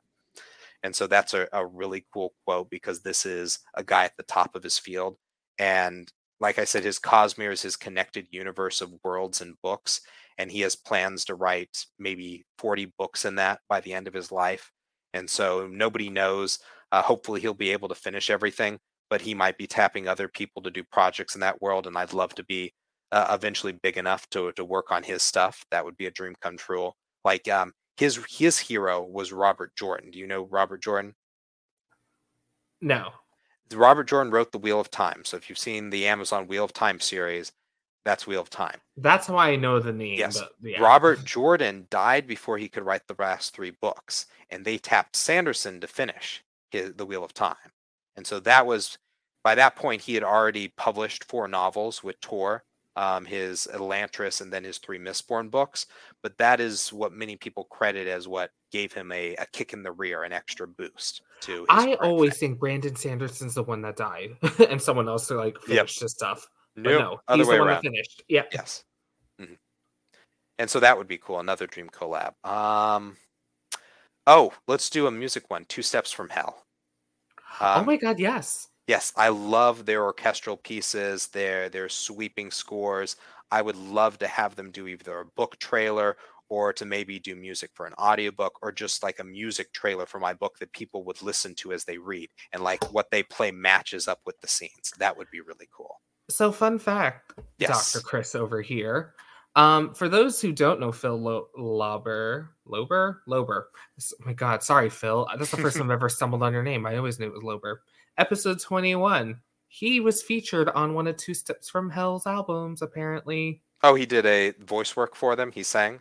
no. Apparently, he was like collabing with them on like their actual like instrumental. I forget which Okay. thing. Go listen to the episode, everyone. You'll find out when he says it. But oh, cool. Well, put me in touch with Phil. Yeah, I will be cool. happily. Yeah. I'm like putting you in touch with half the guests right now because you like to collaborate, and I like. Okay, I'll be selfish for a second. I like getting credit for helping out. So Mm-hmm. Yep. Matchmaker. so, okay, what story that you've read or ex- like heard about that you wish you wrote yourself? I wish I wrote myself. That's just so brilliant. I would normally pick Sanderson, something Sanderson, but I'm going to go out on a limb and say that because I love the framing device in Empire of the Vampire by Jay Kristoff so much that it's that. So his framing device is that it is a um, a holy warrior at the end of his life. That the vampires have won. That they've defeated humanity. He is the last silver saint. Um, an order of people that use silver weapons to fight against the vampires. And so he's the last one left. He is locked up in a tower in the in a vampire fortress, and a vampire comes in and says, "Our empress has decreed that you need to give us your story to be recorded for generations hence. We're going to execute you when you're done, but we need your story."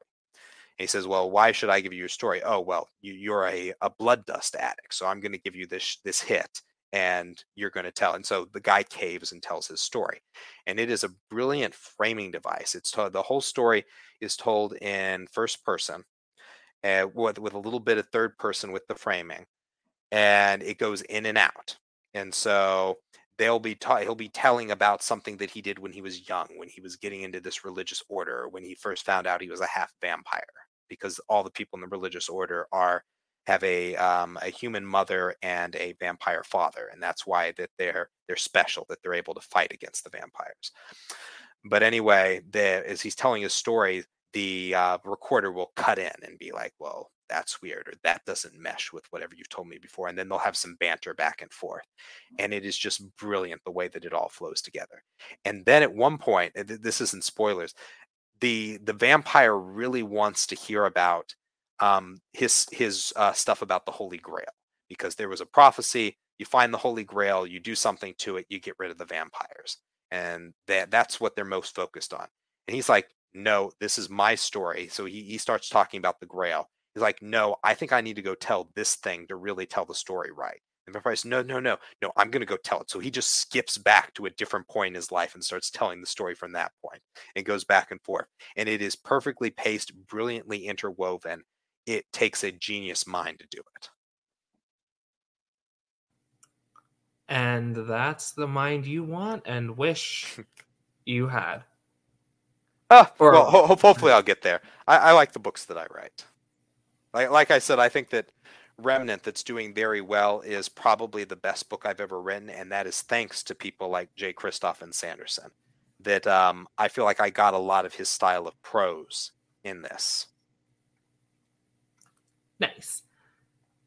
Um, so that's the reading section. Now we're on to the sacrilegious bookshelf behind you, apparently. Oh, I don't know if we which said that am I going to go? on air. I'm going to go this way. Yes. Okay. Everyone, uh Dr. Christopher Russell over here is into video games. So we're gonna Yep. ask all the classic video games I like to ask. So let me get this. right. Okay, so my finger, that shelf is all video games. So there are PS titles from PS1 to PS4 on top. There's some computer down here, some GameCube and Xbox and various different things. Nice. So, what's your favorite genres of games? Uh, this is again that I am very diversified. Um, so back to hobbies, uh, just just a little segue. I was I played football. I was a center and I was a captain of my football team back in high school. So I was a jock. I was a nerd. I was I did drama. I played trumpet. I did everything pretty much. Did you march? I, I marched, yes. Mm-hmm. Oh. Yes. So that was another thing we could have talked. I did jazz band, jazz hands. So did a bit of everything. And I, I also sing. But so, and you can actually hear recordings of some of the songs from my books on my uh, social media, like Instagram. If you go through my Instagram feed, there'll be recordings of those. But anyway, so games, very diverse. But if I had to pick two categories, one would be strategy games for the computer. So like um, Total War, Civilization. Uh, Total War is where you um, they throw you into a period of history and you take charge of one of the factions. So it could be like um, the Warring States period of Japan, or it could be um, the rise of Rome, or the Napoleonic Wars, or something like that. And then you take you you fight the battles, uh, and it's real time um, with your your units, your cavalry, your artillery, whatever. So you take the the role of both the the leader of the faction and all the economics, and also the leader of the army. Um, then you have like civilization, which is nation building. So you take a nation from the dawn of civilization to post-modern, to like futuristic, and you deal with all the technology and the building of your society and culture, and then your diplomacy with other nations and things like that. That's a really fun game series. Um, but then I also like FPSs. Um, I love the Halo series. I love um, From Software games, um, Dark Souls, Bloodborne, Elden Ring, um, all of those fun ones. Uh, what else do I like? I love um, RPGs. I love uh, Final Fantasy. Final Fantasy is probably my favorite game series. Um, I love the Tales series, Tales of Berseria, Tales of Zestiria, Tales of Arise, uh, JRPGs. Um, I love the Witcher games. Um, let's see, like uh, there's just tons of games. Let me see what else do I have over here. Uh, Star Wars games. Uh, da, da, da, what have I missed? Oh, Dynasty Warriors, hack and slash. yes. I am obsessed with Dynasty Warriors. Yes, I love I love those games. Did you just hear they greenlit 10? Mm-hmm. Ah! Oh my god, this is so exciting. Someone else to talk Dynasty Warriors yes. with. Um, but actually, so if you like Dynasty Warriors, do you read manga? I don't. I used uh, to. I just there's a there's a really good series, extremely accurate, um, ex- uh, great characters and everything. It's called Three Kingdom. Uh, well, it's called Kingdom, and it details the rise of the first Qin emperor in Chinese history. So the first emperor of China, Qin, who built the Great Wall of China. And so that is a, a fascinating thing that is like Dynasty Warriors, mm, similar to the Three Kingdoms period. But then if you like the Three Kingdoms period and you want to do the nation building stuff, Total War Three Kingdoms uh, came out a few years ago. Great game. Huh, good to know. Mm-hmm. Because Empires is my favorite. Sp- uh, like I love Empires. Uh-huh. For those and Empires know, is really cool. Mm-hmm. Dynasty Warriors, Empires. I don't know. I, okay, so I have so many dynasty. I have a lot of questions now about the yes. video games. So let's go back to Final Fantasy real fast because yep. it's your favorite. It's like my top, one of my top favorites too. Mm. Which numbers are your favorite? Uh, so th- this question always gets asked when I mention Final Fantasy. My favorite six, and then after six, after six, I want to say nine, seven and nine probably, and then like eight, ten, and twelve and thirteen. Thir- Twelve was the first one I played, and I this was uh, the summer of my senior year of high school. It was a greatest hits PS2 edition that my parents had gotten me, and I never played. It was sitting up in the on a closet shelf, and I tore my MCL during summer football practice. It was going to be four weeks to heal. I did heal. I did come back and start and play the season, but I basically had to be taken care of or pull myself up and down steps and crutch everywhere for four weeks um, until I was fully healed but I popped in Final Fantasy 12 because it just been sitting around and I loved it. That Final Fantasy is considered one of the Final Fantasy 12 is considered one of the weaker titles in terms of story, but it has a brilliant world um, with airships, with a bunch of different feuding kingdoms, and some might say that that is very similar to the the setting of My Divinity's Twilight series, and you can see where it came from. It came uh, from um, all the things that I read, but also from my love of Final Fantasy uh, the airships, the way that character interactions work, the way that fights work. People have told me that they could almost see the the battles in Divinity Twilight being like boss fights, the way that they're scripted and acted, things like that. And I find that really cool because I love the boss fights and stuff from Final Fantasy. Um, but anyway, six, nine, um, then like uh, thirteen maybe. Uh, thir- I I have a soft spot for thirteen, even though people say it's the infinite hallway. 13 is my favorite. I, I love the storytelling in 13 and the way that the group comes together. And I think that it gets a lot of bad flack. I first of all, I hate open world games in general, Uh-huh. so I was so happy with the hallway. Oh, okay. I, I like both. Uh I was 14 when the game came out. I had to stop 14 to get writing done. No, I was just the age 14 when 13 Oh, okay. came out. Okay. And so Hope, being an angsty 14 year old, I was like, this kid gets it. Wait, were you 14? Are you sure?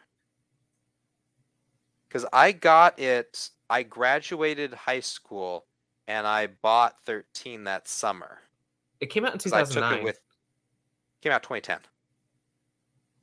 I think. well, that's a year apart. So Yeah. hold up. That might have been the Japanese release date. Was I not 14? I It was released in Japan December 2009 and March 2010. Yep. How old was I? I guess I was 15. Well, I graduated high school at 17, so you're you're behind me, then you would have been I graduated when I was 17 as well.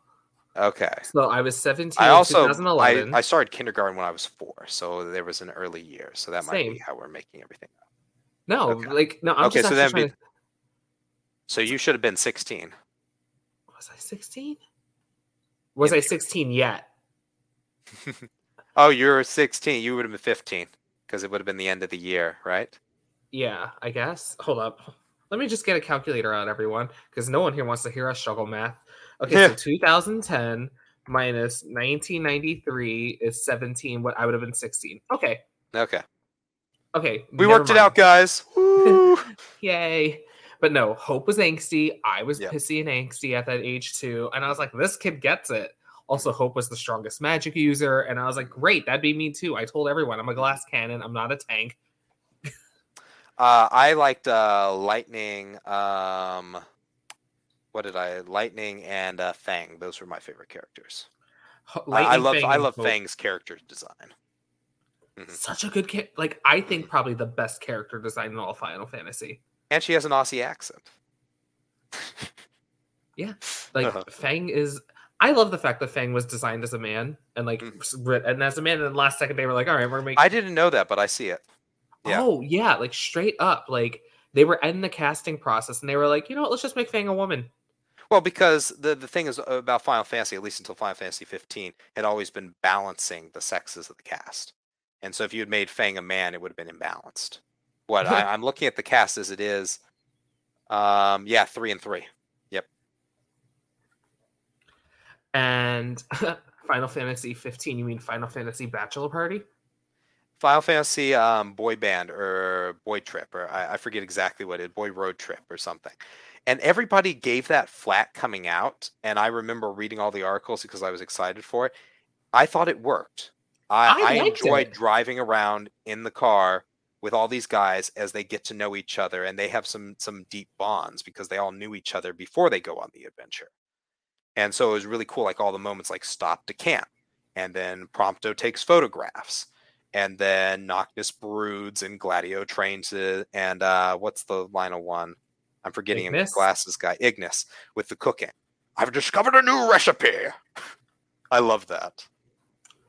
Yeah, no, it's funny. Everyone that knew me in high school says I'm Hope. Everyone that met me after high school says I'm Prompto. Uh huh. I, I I see it. Yeah. Thanks, world. Prompto's the fan favorite. I'll be favorited. Mhm. But Um, I think Ignis was my favorite out of that crew, but Prompto was really good too. Mm-hmm. did you play the DLCs? I have not played the DLCs. I need to, Okay. um, because I love Ardyn. I think Ardyn is one of the best villains in the series since um, Kefka, like Kefka and Sephiroth, that he channels that same energy. And th- so this is actually a segue back to books. Um, when I started Divinity's Twilight, well, the first thing I drew was the map, and that was a, a map that I ended up doodling in um, thermodynamics class in second year of high school. This is a blown up version of the world map. You can see here that I take with me to conventions now. I don't think I had it at GalaxyCon where you met me. but you can see that on my website. Um, and it's also going to be in all the books that you get. But I doodled the map. That was where it started with the geography for me. The second thing that's in Divinity's Twilight was the villain. That I, I came up with villain because I had this really cool idea that still hasn't fully come in. That people are going to have to read the series to see about how it plays out. And um, there's still some book three things, the stuff that we need to do before the villain is fully fleshed out and you know what's going on. But I had this awesome big bad, this guy that had amazing reasons for doing what he was doing, that's very philosophical, very suave, that's able to manipulate people um, at the same time as being a super powerful force. And Ardyn and Kefka and Seth sort of what where I got it from, like Final Fantasy, that subconsciously I, I realize it now looking back. But these were some great villains that I really latched onto that were extremely compelling. And I, I had to create protagonist heroes against the villain that I started with. Which answers the next part. So we'll skip mm-hmm. to the ne- part after that. If you had to be isekai into a video game world, which one would it be? And do you know what isekai means? Yes. Uh, I, I, I read manga and I watch tons of anime. That again, I, I will watch college football, American football, if we have any international viewers. I will watch college football, NFL football, know like really movie stars and know the names of NFL players and be able to talk about that. And then I'll be watching isekai that I'm all over the place with what I enjoy. That I, and I'm very thankful for that, that I'm able to get out enjoyment out of so many different things. But anyway, uh, world that I was to be isekai to. Um, got to go through all these because it needs to be a place where you can get some really cool magic, but you're not going to be um, you're not going to be imprisoned for it. You're not tortured, and you're not going to be forced into like a big war right off the bat or something like that. That is exactly the checklist. Yeah. I'm like, how yes. soon will I die? Yes. yeah, I'm trying to think about a Final Fantasy world or a book world where that would be possible. I feel like Final Fantasy worlds are tend to be safer than most epic fantasy book worlds. Um, 13, you only get magic if you're a l'Cie, and everyone hates you. You're ostracized.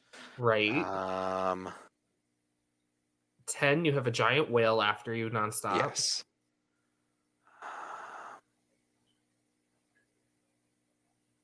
I feel like 12 or 14 would have been the, would be the safest.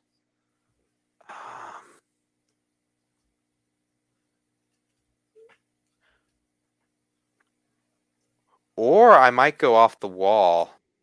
Um, I think I want to pick a game called uh, Tales of Zestiria or Tales oh. of Berseria, which is a prequel to it. And so this is a JRPG series. It was designed by oh, who is it by? It's Bandai Namco. Do you know Bandai? Yeah.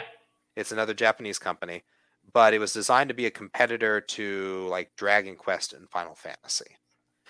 And so typically in their games, they focus a lot more on the cast than the plot. So they give you a, a crew of maybe six characters of typically split gender, and they all have something interesting or quirky about them. And they either rub each other wrong when they start off, or maybe a couple of them have some history with each other. But you get all these cool little skits in between them as they they learn to interact, as they learn to fight and work together and so skits and camping and character interactions and scenes that are not the main plot are part of the standard formula. That you still have that big fantasy overarching plot, but there are a lot of little moments that I absolutely adore because um, I'm very much an atmospheric reader or enjoyer of media, or very much a character enjoyer of media. That that's how you hook me. And so in those worlds, they make a bond with um, what are called seraphs, that they're essentially spirits, um, very elf like in nature. And they make a bond with them, and that is how they get magic. And they're able to use the type of magic that the, the, the spirit has, uh, some sort of element. And it's really cool because you both get a, a best friend and you get magic. And they go with you on adventures, and you get to do cool stuff. And th- there's not there are some really bad things that happen in those games, but ordinary people that are not part of the main party aren't really affected. Or if they are, it's in a small way. And so I think it would be relatively safe while getting cool stuff. Nice. Mhm. Um, I have a couple off the wall games I gotta ask if you've played now because you seem to know everything else in my life and you like playing. Uh, have you ever played Legends of Dragoon? Yes! Yes! Oh, somebody else. Okay. All right. I'll be right back. See people. Now you see the sweatpants that I was wearing. Oh, I'm so excited. Okay. I probably just woke up the house and like all the dogs and everything. Okay. So Legend of Dragoon, one of my favorite games ever. I still have the greatest hits edition. I still Me play it too. from time to time. It, it's brilliant. The the combat system, the characters, the way everything comes together. I don't even care. The graphics were amazing when I started playing way back when, but even even now I think they hold up. That you, you still everything comes across. Like But people, it's like the- polygon graphics Yes. and like it's so easy to get immersed still. the the rhythm system to the combat was amazing like allowing your basic attacks to be more powerful than your special attacks if you learn them i, I I always love that but the characters great Th- this was probably one of my gateways to gaming um, i forget I got a ps2 i did not play this on ps1 my parents got me a ps2 very early on this is one of the first games that they got me and I yeah, I think that they were thinking, well, he likes fantasy books, he'll like this, and I, I just adored it. And funnily enough, so this is um elementary school me got to some place in the third disc where there is a walkway that you have to go across, and there's little shocks coming up from below that knock you off the walkway. Yep. And I could not figure that out for the life of me, for some little elementary school me. And so I kept getting knocked off, and I would just go and say, okay, I really love the game. I'll just go restart again. So I played the game maybe three or four times during that period. And then when I was in middle or high school, I finally figured out, like, oh, you do this. And so I finished the game. And I, I've played it again multiple times since then. I'm actually probably due to go and replay it again. And this is a, a good catalyst if I if I find time. I'm so one- happy to. Yes, the one of my favorite games of all time. They need Ah, I, I want them to do a remake. Like every time I see a petition for them to make a remake of this, I, I sign it immediately and then I Send forward it to to all my friends. Yes. Oh my Now I don't understand. It's such a cult hit, and it would do as well as a Final Fantasy, a Tales title, any of these other ones. Yes. There, there must be something going on with the rights. That must be it. So I have a question for you. Yeah. Who is your favorite character? Who'd you like to like audition the most, or what? Like that might be separate ah. people. Like, I have a specific reason to ask this, and I actually haven't said this on the podcast yet because Okay. no one else cared about this damn game. Okay. So let me try to remember the characters. So you had uh, Shana, right? Am I getting Yep, it right? Archer. There was Rose. Mhm. Albert.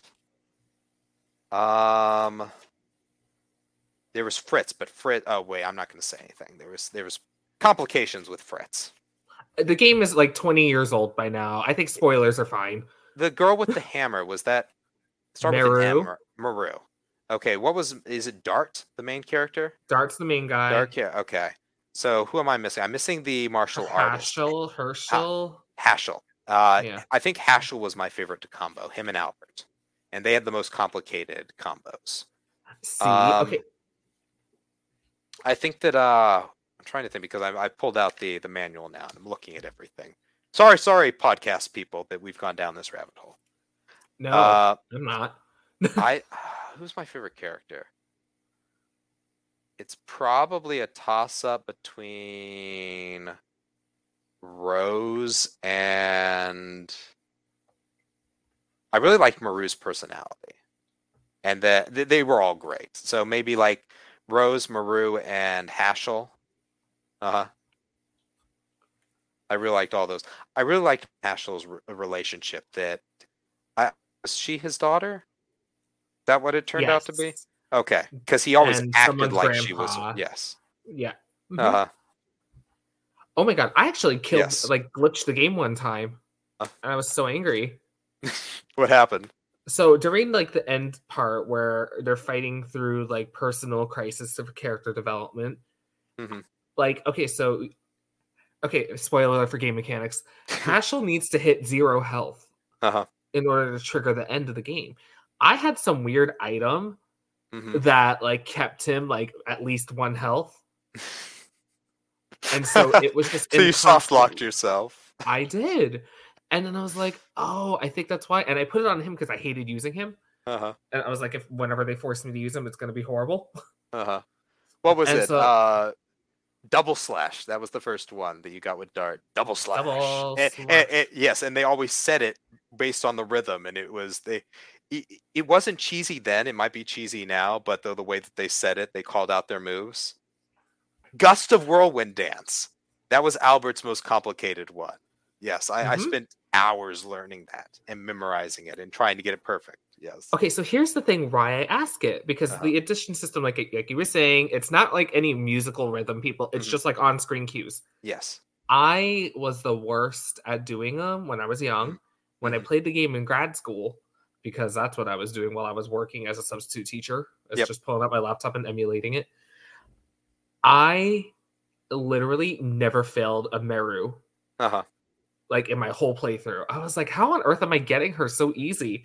And then I like called some kid over and it was some football player and he couldn't get her and he got Kongol, Uh huh. like the mini giant, and I never got Kongol down. And I was like, maybe this Oh, that's right. I forgot about Congo. Sorry.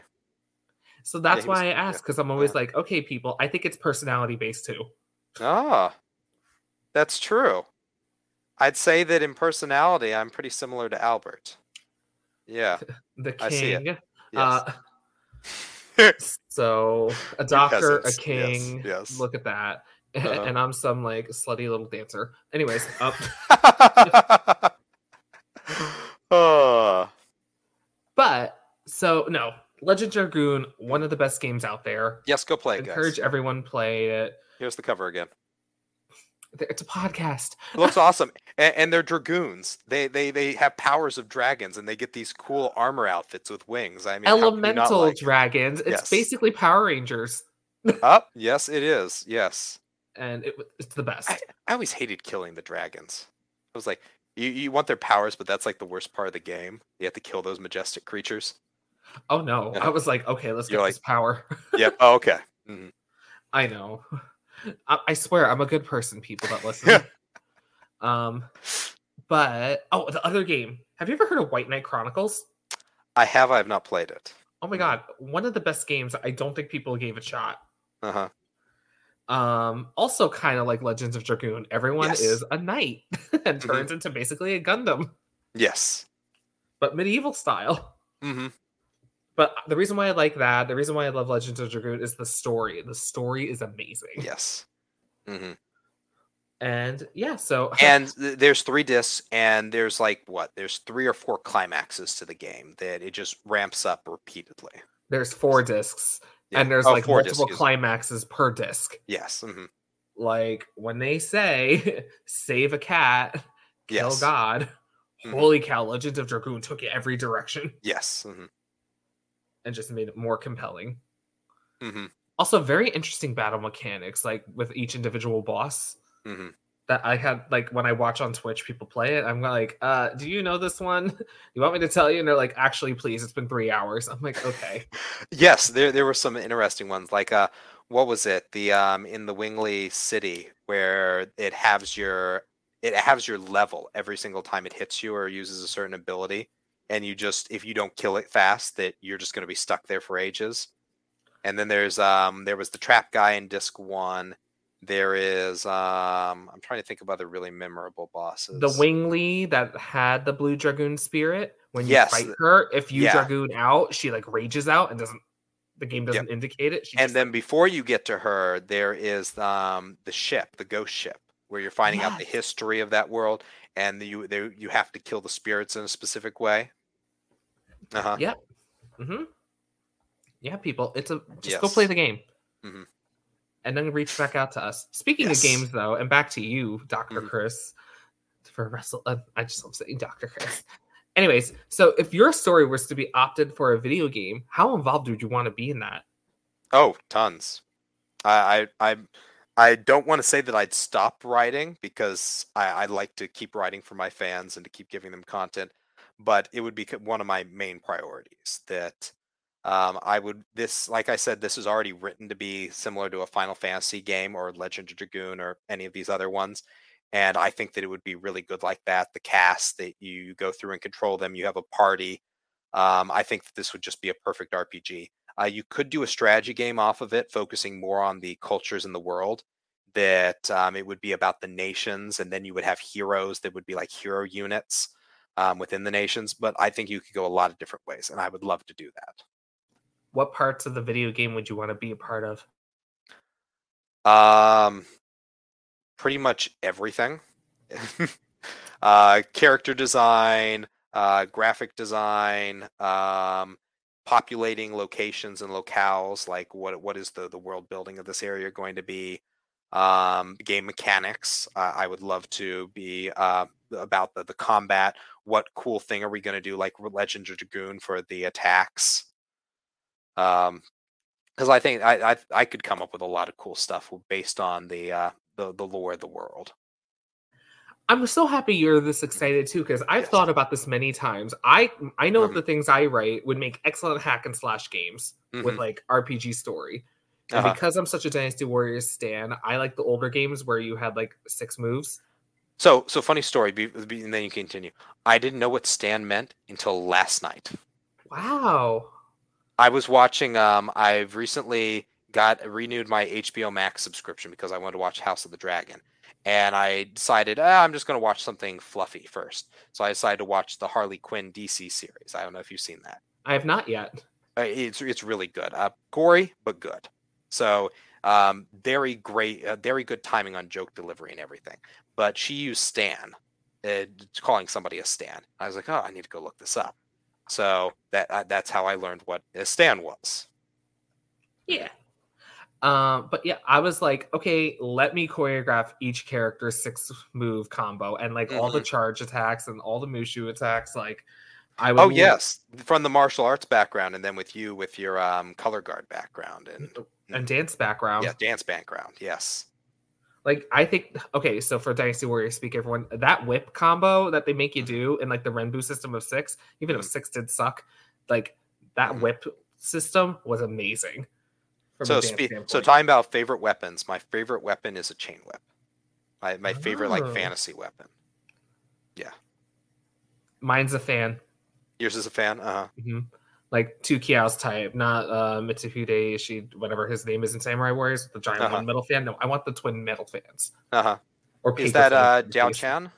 Or did Diao Chan have the um the the sticks with the balls on the end. They're actually maces. I thought maces. they were paper lanterns for the longest oh, okay. time, uh-huh. but they're maces. And I should have just had that combo earlier today on the Facebook group. But mm-hmm. yeah, no. And then she went from the maces to the whip. But. I just like the two Qiaos, like Da Qiao, Zhao Qiaos, like fans. And I was like, pew, pew, pew. Oh, okay. Um, not uh, Zhuge Liang and Sima Yi. Yeah, no, I don't want the feathers. Okay. Okay. I want like the folding fans that are paper that you just like hot day yourself uh-huh. with. And I know myself, guys. I know I'm a staff person. Like my whole life is staffs. Every cosplay I've done had a staff prop, and I didn't realize it until they were all together one time. So you you have somebody that plans cosplay for you, right? Uh, yeah. Uh, that's Kiwa Nina Mori. Everyone, the first Hot Topics episode. Yep. So I, I need somebody like that because I go to a lot of cons and I want to start planning more outfits, especially since I can't fit into my Obi Wan pants from the last outfit. I've, I've been running people. This is just what happens when you hit 30. I'm, I'm a big into running and I'll do like five miles.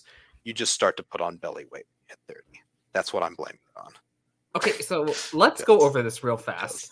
I'm introducing you to a person. Okay, let's go the list. Yes, yes. um, uh, so... uh, Phil, who does the the music, that collabed with uh, Two Steps from Hell, and yep. your cosplay person. Yes. Uh-huh. Wow.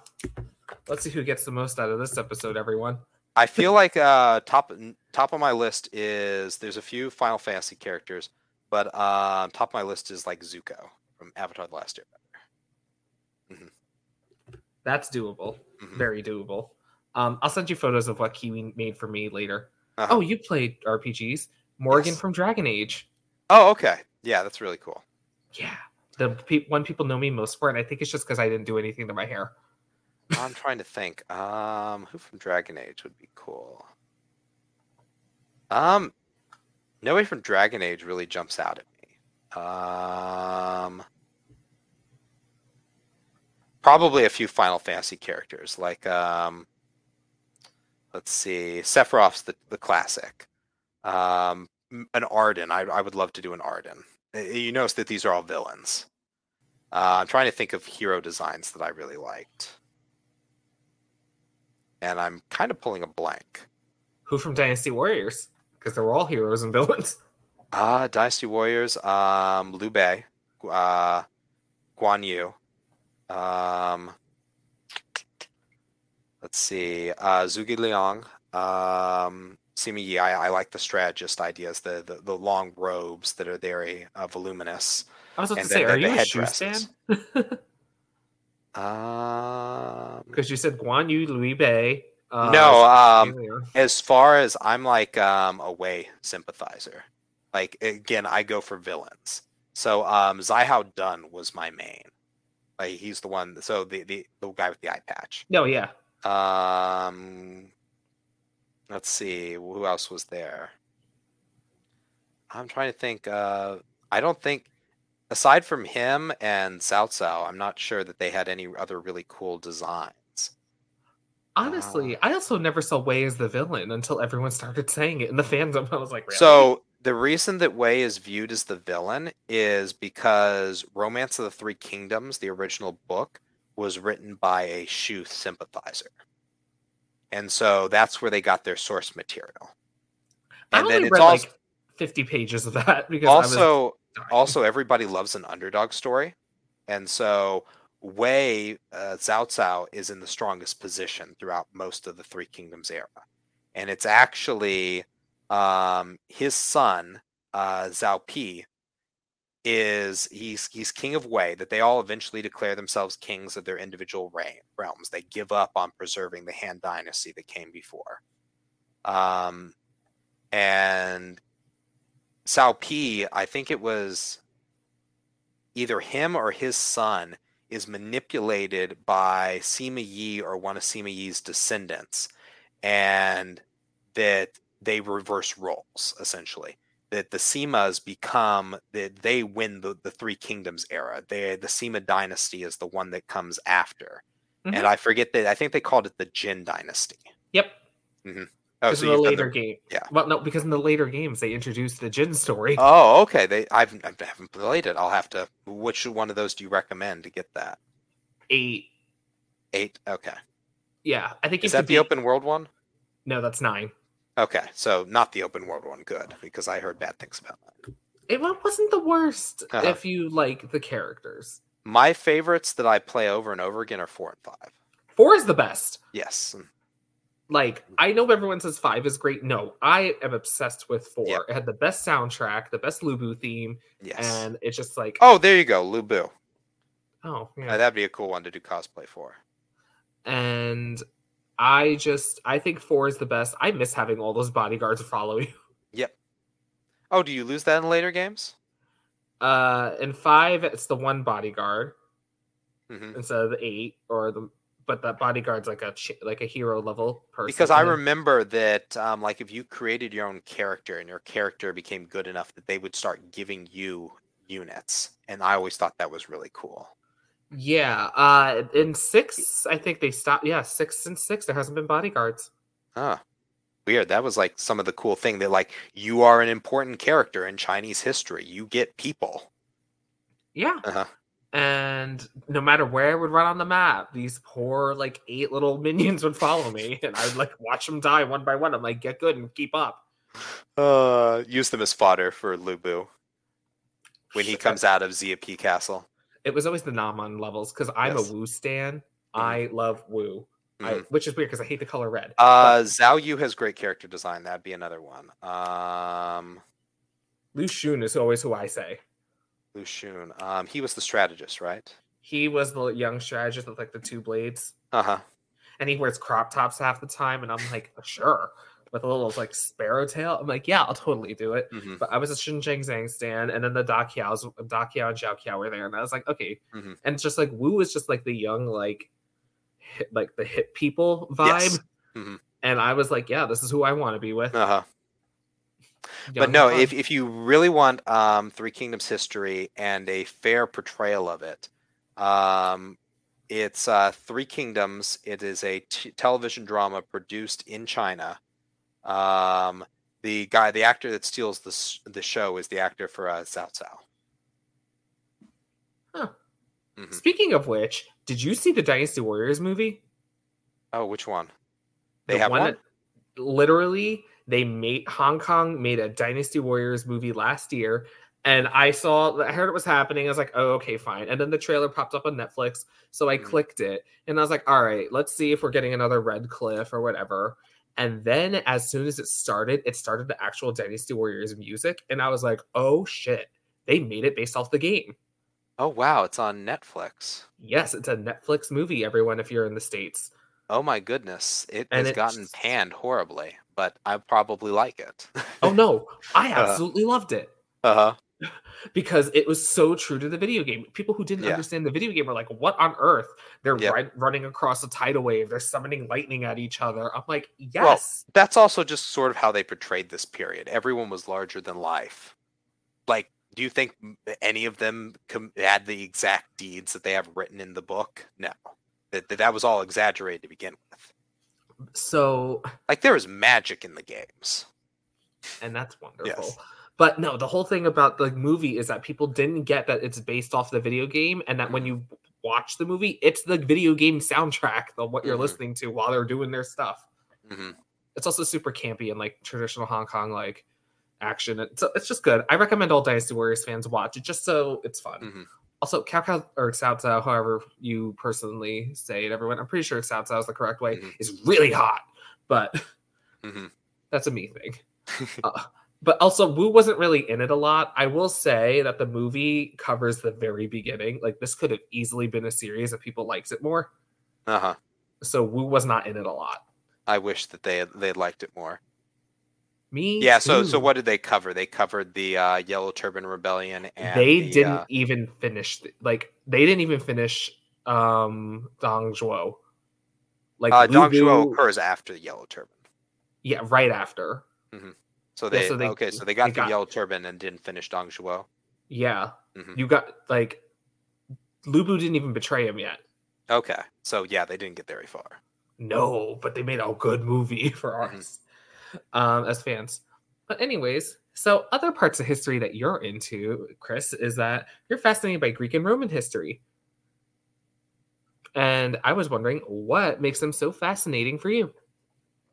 Um, probably, it's a very interesting time period in history because it's uh very cultured on one hand, or eh, I'm not trying, I'm not going to degrade one civilization versus another, but it's a dichotomy between the tech level and what people considered to be culture and civilized versus what they considered to be barbaric.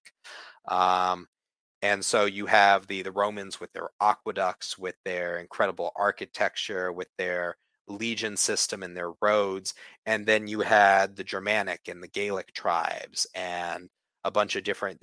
There there are a, lot of fascinating cultures at the time that you can um, delve into, and a lot of great storytelling. Like um, I'm a big fan of the Iliad, the Odyssey, the Odyssey.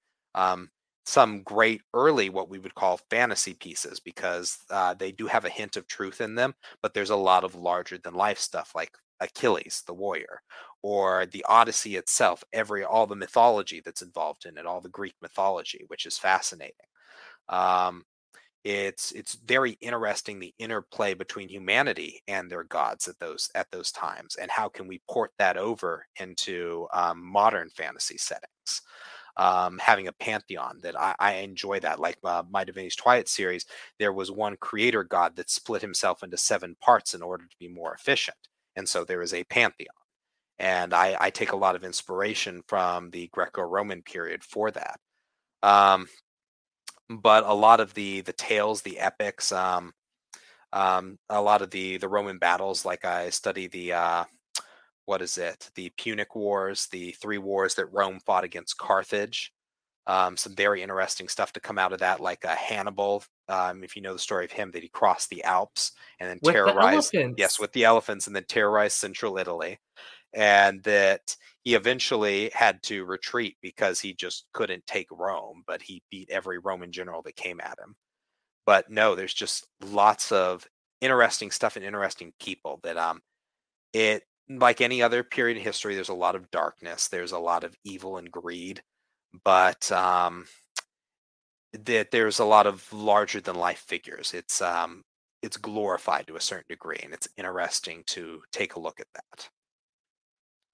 But yes, I, I love a lot of the culture and the arts that came out of it too. So mythology, warfare, are probably the big things for me. Nice. Mm-hmm. Uh, so okay, I came up with this question because I don't know history people, and those who've been around long enough know that I'm starting to get into history because of the pandemic and all the shows that are quote fictionalized. My mm-hmm. defense for me not knowing history other than through TVs is that I saw it happen. It's real. Um, mm-hmm. but so I asked this question. So if the Greeks and Romans had to go to war, who do you think would win? Not knowing that they actually were around the same time. Yes. And so the, the Greek, you are right that the Greek Empire started before the Roman Empire, that they have a much more storied history.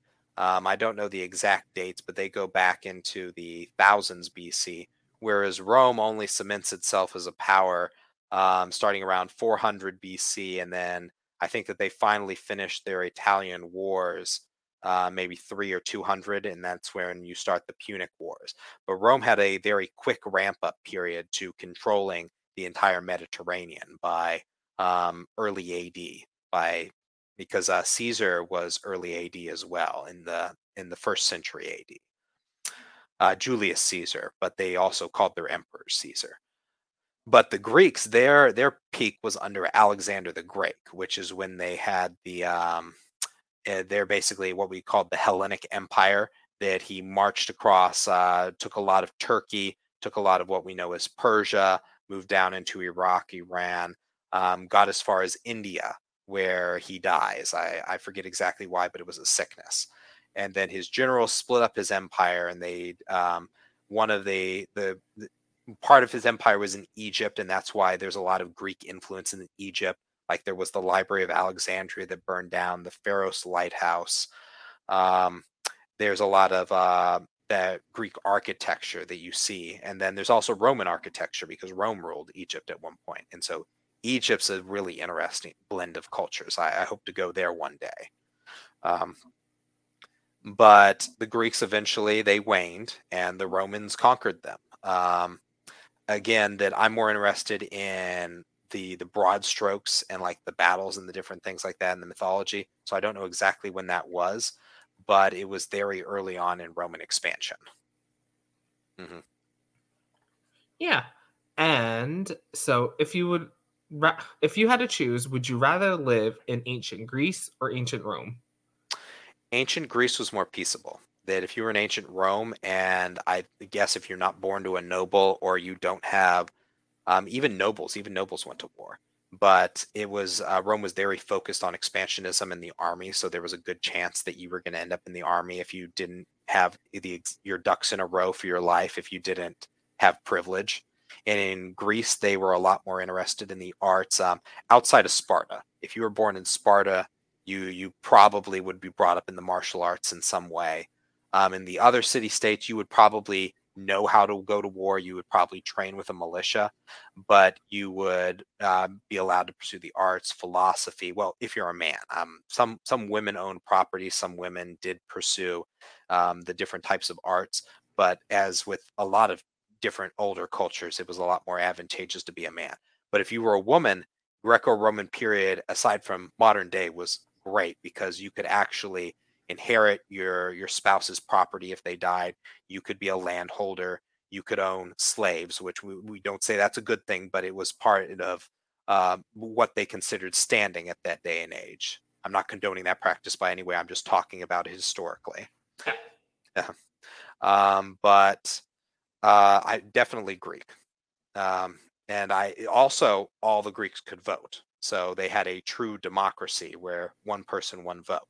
And so that would be really cool to see. Nice. Mm. Oh, that was a very easy answer. Yes. All right, cool. So you say that you know Japanese history as well. Mm-hmm. Okay, so what's your favorite period in Japan? Uh, Warring States period. So you're starting to see a theme. So Samurai war- warriors. yes, so so Warring States period. I'm probably going to get the dates wrong. It ended 1600 to 1603. I want to say.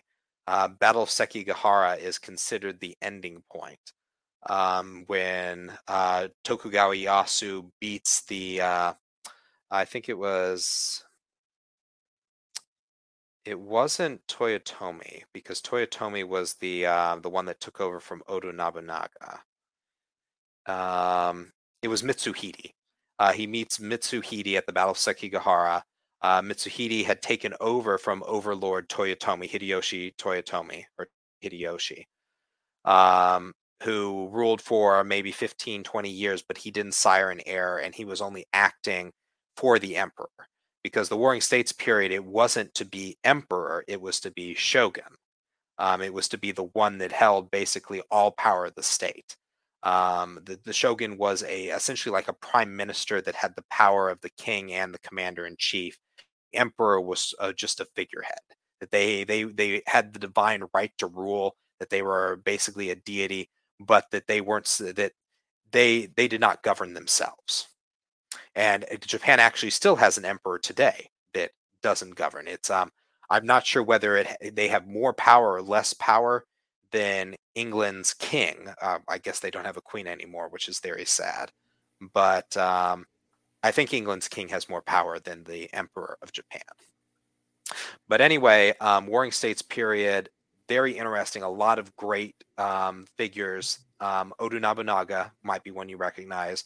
Tokugawa Ieyasu, um, Kenshin. Um, there, there's a lot of very famous figures. Uh, Date Masamune, and I also um, I love that history, reading it from textbooks. I also love playing it. Um, for example, Sekiro is a great one that's set during the Warring States period. Not a lot of of the actual here uh, history though. Um, Nioh, um, Nioh one and Nioh two, they bring demons into it. You're a, you're a um, you play a different character in both games, but you're fighting against demons that have been summoned back, but they follow some of the history of that era. And it's really cool how they use fan- fantasy elements to explain how history played out. Um, let's see, what's another one? Um, there's another one that's on the tip of my tongue, but I'll remember it later.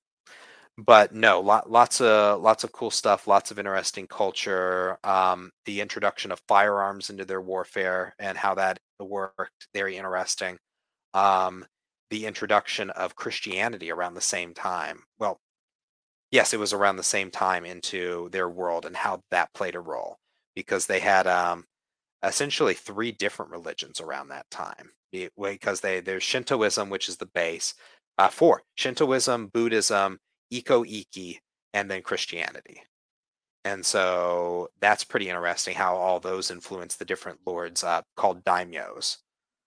Um, but no, there's there's a lot of cool stuff, and I just love the history. I love their architecture. Um, I love the, the the idea of the samurai, these very honorable warriors. Um, like the Last Samurai is, it's not entirely accurate, but it's a really cool movie for displaying that. Mm-hmm. Yeah, and I don't know. Uh, oh, here was it. Okay, so Spartans and samurais, they're going to war. Yep. Who's winning? Uh, it depends. So the samurai is a better individual warrior. A Spartan is going to be a better team warrior. Because the thing about the Spartans was, and you probably remember this from 300, was their phalanx. The idea that you interlock shields between ranks and that you poke out your long pikes in between the shields. And so it's a very tight formation, very hard to break except from the sides or the rear.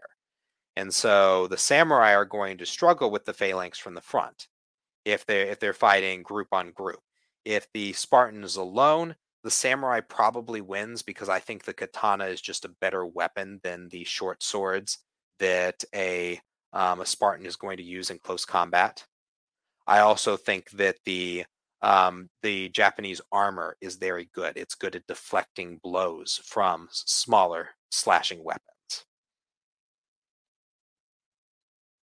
Yep. Also, the samurai uh, tend to be master of many weapons. So like the um, the katana, the naginata, the bow. Lots of samurai were bowmen as well. So if you can take out the Spartan from a distance. So my other wonder was if a ninja's involved. hmm Uh, a ninja. Ah.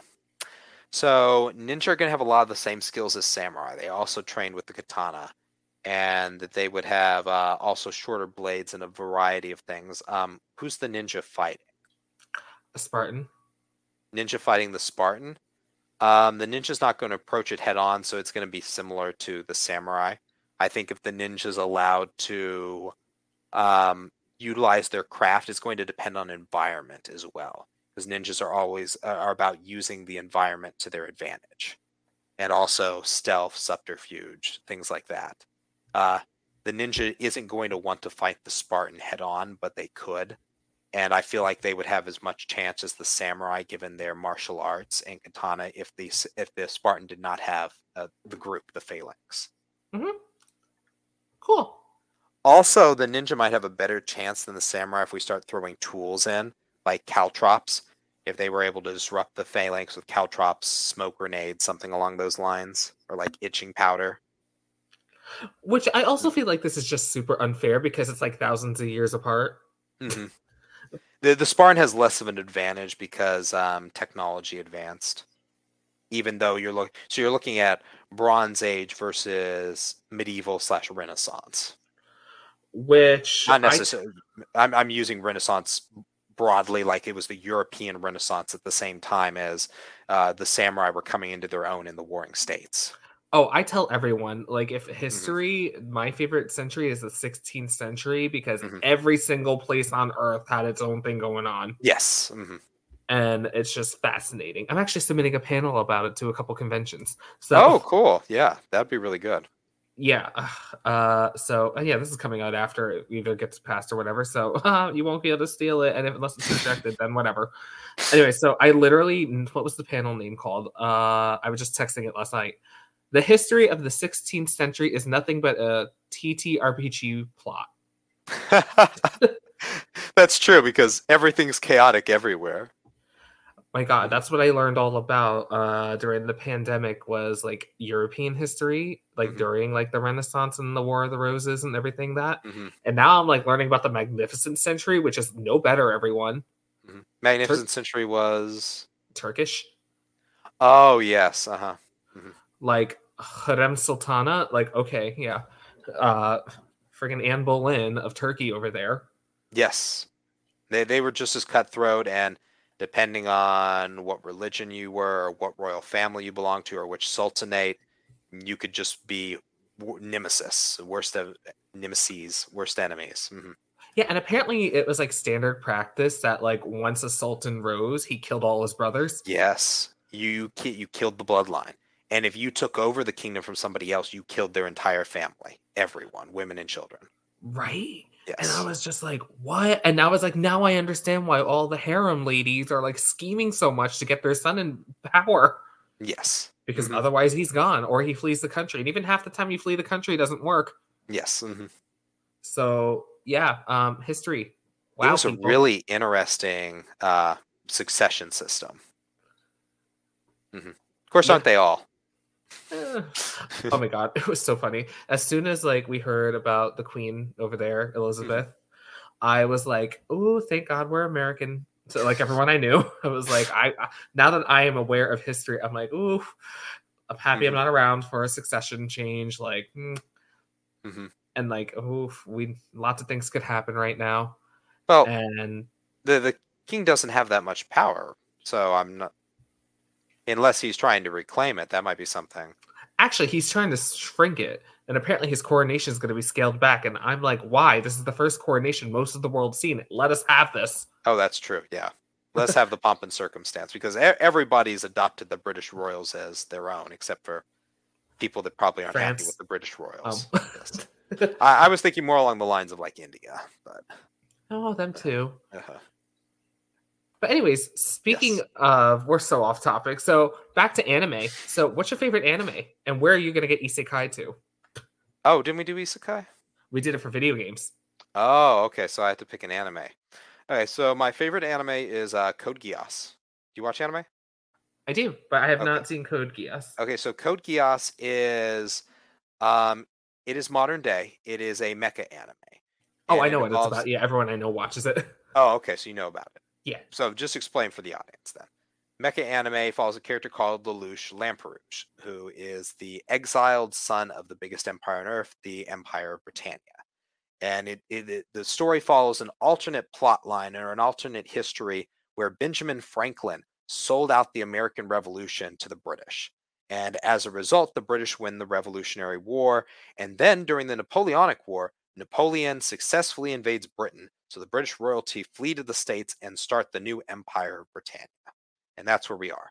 And then Britannia wants sakuradite, which is this uh, mineral that enables them to power their mechs and all these high powered generators and airships and everything. And so they invade Japan because the biggest supply is under Mount Fuji. Because we all know with anime, everything important happens in Japan. Yep. Yes. But anyway, it's fascinating. It's a lot of cutthroat politics. It is a lot of uh, backstabbing and scheming. Lelouch is a genius that is thinking uh, 12 step move, chess moves ahead of everybody else. And it's interesting to see his plots come to fruition. And he is an anti hero or he's an anti villain. You can look at him from either side of the spectrum that he he does some pretty awful things be, for what he thinks is right for a, for his sister and eventually he becomes so wrapped up in it that he forgets that it was all for his sister so it's a very interesting character study as well. Um where do i want to be isekai to? Uh not code geass because being a regular person that doesn't have a me- mech sucks. Yep. um, not Full Metal Alchemist Brotherhood, which is my second favorite, because if you are not an a, an Amestrian, you're going to get killed for a- some sort of blood ritual, and that's not a fun world. Have you seen FMA Brotherhood? I know lots of people that have. It's it should be near your top of your list. That's Um, what everyone tells me that I would personally love it. yes, it, it is brilliant. Great twists, excellent plot. It's plotted like a fantasy novel. Um, working down my list, um, not monster because that's basically our world with a um, homicidal kid that was saved by a doctor that grows up to be obsessed with him while committing serial murders. So that's not too fun. Um, not Gurren Lagann because that's more crazy mech and um, you're either on the side that has the mechs or you're not, and so that would be pretty awful. Um, trying to find a good one. I don't want to pick Sword Art Online, which is like um, one of the early ones in the isekai genre. Have you heard of that? Oh yes. Have you watched it? I watched the first 13. Okay, it so was- when it was at its best. yes. Okay. Um, so that's another one you don't want to get isekai to because you die in the game, you die in real life. Um, not Overlord because if you're not Bone Daddy, that's awful. Have you heard of Overlord? I have heard of it. I actually don't know a lot about that one. Overlord is the one where it follows an isekai protagonist that ends up in his character from a game when the game server shuts down. He happened to be online at the time, and so he gets portaled into a fantasy world that exactly that is similar to the game, has a lot of the same game mechanics, and he's stuck in his character that was an Elder Lich, and so his Elder Lich persona starts overriding his human persona. So he can still he still has his human thoughts. He still has his inner voice that sounds like his original character, but he starts he loses most of his empathy and he starts identifying more with his direct servants the monsters everybody and it is the story of the villain that is pursuing world domination from the villain's perspective and you also get side views of the the humans the elves or the dwarves or anybody that he comes into contact with. But so it's fascinating from that perspective. So not that world. Um there are a ton of great isekai worlds and i think that they all can't think of a single one that you would want to be stuck in. Up you're muted I could think of a bunch. okay pitch me one. Uh, Pokemon. Oh, that, oh there you go okay let's choose pokemon I would say Digimon just because I'm willing to risk it. uh-huh. Uh, Fairy Pokemon's Tale really cool. Uh, Fairy Tail, yeah, that's a good one. Because Fairy Tail's not awful. who I was like whoever dies, like two characters. I, I, I actually, I'd pick Fairy Tail. Those guilds, so cool. Yeah, Yeah. that's. No, up until like I so I watched it. and also, there's so many different types of magic. You're not like shoehorned into something. True, and you can Mhm. basically pick Mhm. in that series. No, but the whole thing, uh, the only person that died was Erza's friend. Was my joke the whole series. The during the Tower of Heaven. He comes back. Did he come back? I don't know if Yeah. he came back. The rest of them come back though. Jellal. No, like oh, the other friend. Yes, yes. the one person that Yes. dies in Fairy Tail. oh, uh, Simon. Simon. Simon. Simon. Yeah. the one with the uh the metal jaw, right? something. I don't know if he's Yeah. the one with the jaw, but the jaw guy was there too. Like, yeah, you know exactly who I mean. He's like the only guy that dies in Fairy Tail until like way later. Yeah, I'm trying to think of who else dies in Fairy Tail. He also has his new series, um, Eden's Promise or Eden's Is it still Eden going? Zero. I it got canceled. Yes. It got canceled. The manga. I thought it did. I didn't think it lasted long. You would know better than me. I can't imagine anything that he does getting canceled.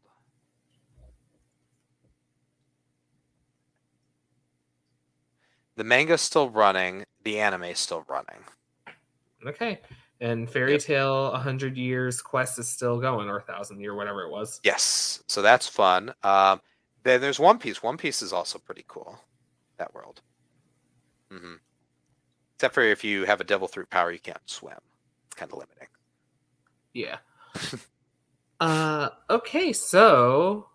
Okay, you lived in Germany. Yes. Okay, so when did you live there?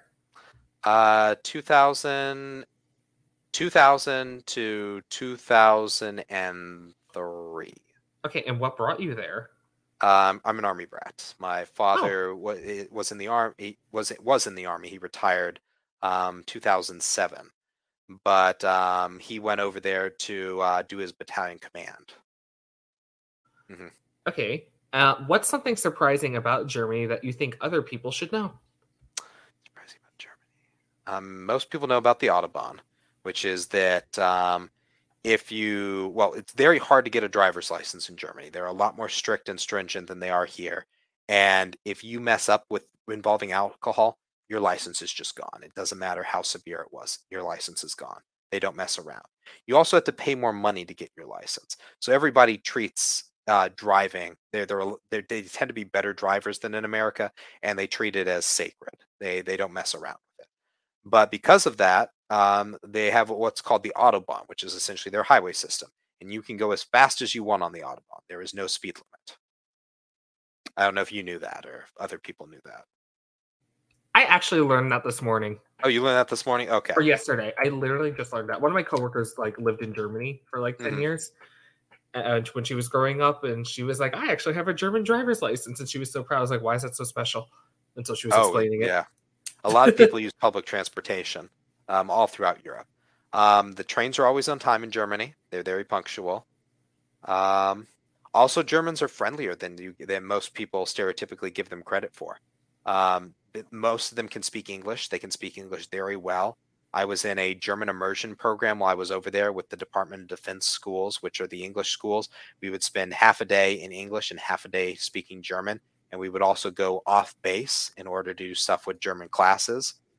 Um, very friendly people, always happy to to talk, and they'll speak English if you don't know German. Um, great bike trails. The the country is like covered in bike trails. That they're they're obsessed with biking. Um, let's see what else would people not know. Um, river system, the Rhine River. You can take cruises down the Rhine River and see most of the country from north to south. Wow. Um, lots of great castles that you can visit. Um, very picturesque. I think what else? There's Playmobil Land in Germany. Uh huh. So if you guys remember Playmobil, do you? No. It was a competitor to Lego and what was the other competitor? oh, I do remember Playmobil. It had like the weird dog rabbit logo. Yes. Uh huh. And so I think they, there's Playmobil Land. Um, there's also a Lego Land over there. I'm trying to think of what else. Were you fluent in German before you went over? No. And I wasn't. I I got very good at it, and then I took German when I got back, and now I've lost most of it again. Hmm. hmm But no, those are all interesting facts. The collectively, somebody learned something new. Yeah, I mean, I learned a bunch new. Uh, Uh, drinking age is 16, or maybe it's 14. It's low. way, way younger than here. Yes. Uh, and it's actually very healthy because they teach people at 16 they teach people to drink socially rather than to excess like we do in america yeah. Mhm. Uh, oh, sorry. This is where the click is. All right. Okay. So, and last up is that you own the world's biggest sheltie. i do yes What is a sheltie? so a sheltie is a shetland sheepdog have you heard the term before Oh, okay. Yeah. so this is valen in the about the author picture from the book and he is a blue merle sheltie he was 75 pounds before he had an accident. He's now down to about 61. He tore both of his rear ACLs and had to get weight off to be able to support himself on his uh, damaged legs. But he was lean, not a lot of fat, um, lots of fur and shedding. But he's a, as big as a golden retriever, pretty much. And Shelties are supposed to be around 25 to 30 pounds. And so he is one of six Shelties that my family has, and all of them are oversized for Shelties. Don't know what it is. I was about to say, how did you acquire the world's biggest? So he was one that we got from a different litter. We we've also we bred his sister, who we got from the same litter, with another male, and we got uh, nine puppies from that litter. And so let me get my phone. I have to show you because we have a very rare puppy as well that we kept. We we sold seven out of the nine. Hmm. So we have a very rare puppy called a color-headed white, and it is so rare that you are not allowed to show it in competition. Now, Wow. because most pe- you couldn't feel most people couldn't feasibly get one, okay.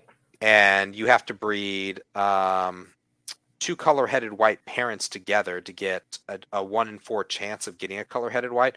We got one from two sables. Sables are your traditional Sheltie colorings. It's the white mane with the brown or tawnish fur or tawny fur. And then a blue merle, Valen, uh, this is his coloring, the, the world's biggest Sheltie. Wow. Okay. Yes, so that's his coloring. He's not the rare one. Uh, this is him again guarding uh, new books that were delivered. Oh, didn't you post that one? Yes, I did. Um, all right, so let me find a good one of Merle. I normally have a lot of these.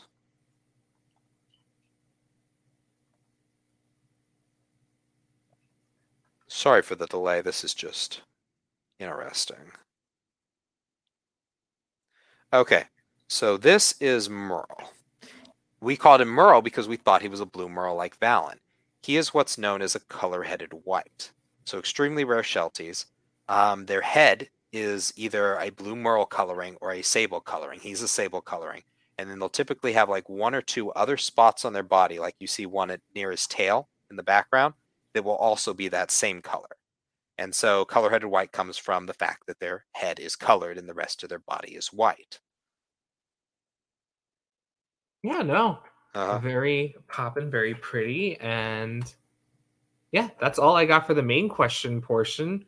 Awesome. Woo. Ooh, it only took us almost three hours. Is that a long show for you? No. Uh Okay. I mean maybe one of the longer ones. Longest in a while, but like my longest Yeah, one we went on a four hours, so tangent. whatever. Yeah. It was worth it, like you heard. But here anyway, ready for rapid fire because yes. rapid fire makes everyone the same, even though we all talk about very different things. All right. So here we go. Question number one. What are your chosen coping skills? Coping skills. Um, I've never really thought about this. Um, video games. Does that count for stressing? De-stressing? Mm-hmm. Yeah. Go go play something else. Go take my mind off it. Team Edward or Jacob? Oh, this is Twilight, isn't it? I haven't ever watched the movies full. Um, I choose the vampire Edward because I like vampires better than werewolves. Which direction should you cut your sandwich? Uh, vertically, not from corner to corner. Vertically or horizontally, it'd be the same, but vertically makes more sense, I think, because then you have to turn your hand sideways. It's easier to cut. What direction should you fold your napkins? Do people fold napkins? uh, I'm a little bit disorganized outside of like the structured engineering, the structured book stuff. Um, I don't normally fold napkins. I just fold the, the plies back together when I pull them off the rack. What gift would you want to get from a fairy? From a fairy. Ooh. What can a fairy give? Uh instant answer is that pops straight into mind is immortality, but I may come to regret that. Left or right Twix? oh, right Twix. I'm right-handed. No, I'm left-footed. Oh, really? Uh, so I my when I martial arts taekwondo, my dominant leg is my left. I love kicking with my left. Odd enough, I am right footed, but I turn better to the left, and I don't know why. Yeah. And that's apparently rare. So, Mhm. uh, what's a trend that went too far? Trend that went too far. You see, this requires you to be up on trends to be trendy. Uh, I would say isekai, but I love isekai anime. So they, they, they put out like 10 a season these days, and most people think they've gone too far. But um, something that's gone too far.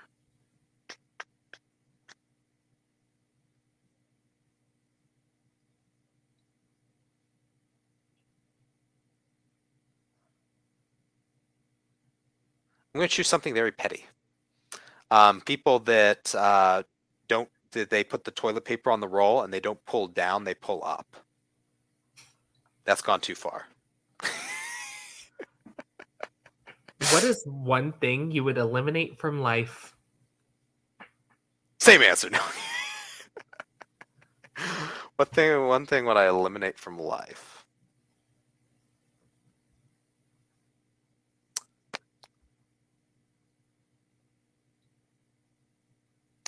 Probably reliance on money, because if you don't, if you're not relying on money, you could, I could just write all day, and then people could read my books all day. True, we would have more time to read. Yes. Um, who would play you in a documentary and or movie about your life? would play me? Um, people have said I look like Justin Bieber, which I'm older than Justin Bieber, so he looks like me. Um, let's see. Who would play me? Oh, Benedict Cumberbatch. Yep, there we go. Perfect. Uh, oof, I want to ask why, but that's technically not part of it. Um, because I sort of identify with like Doctor Strange characters and Sherlock Holmes and things like that, and I think he would do a good job with both the quirky and the serious. I don't think Doctor Strange is a villain, thank you, but I, he's well, he's a villain on that other world. He's not a villain overall. Are you thinking about Scarlet Witch? no, I'm saying Uh, that you are always like Mister. Oh, I like the villains. Oh yes, hmm Sean Sean Bean, so he can die. No, he only dies in fantasy. We learned. I saw a meme about that. All the sci-fi things he's been in, he usually doesn't die. He well he's gonna die eventually in Snowpiercer. Oh, Are they done? Did they stop airing that? I have no clue. Okay. He's the villain in that. Oh, Mhm. okay. Well, that makes sense, or Mhm. logically. Anyways, this is about you. Okay, so that documentary or movie about your life that Benedict Cumberbatch is in for of you. What genre is it? Oh, it's a fantasy. We're, we're, we're gonna portal this up. I get drawn into some. I get drawn to one of my worlds, and I have to deal with all my characters as they come after me because of all the trauma I caused them. And That's so I have to make new allies among the people I didn't traumatize, among like the ordinary people or the people that got to live good lives. that would See, be we, we've already got a really good plan here. Yeah, actually, it could be anyone. Honestly, that could be the video game. Yep. Make your NPC everyone, or not make your main character everyone. Mhm. Um. Okay. Oh, here's a good one. If you stick to the status quo, which clique would you be in?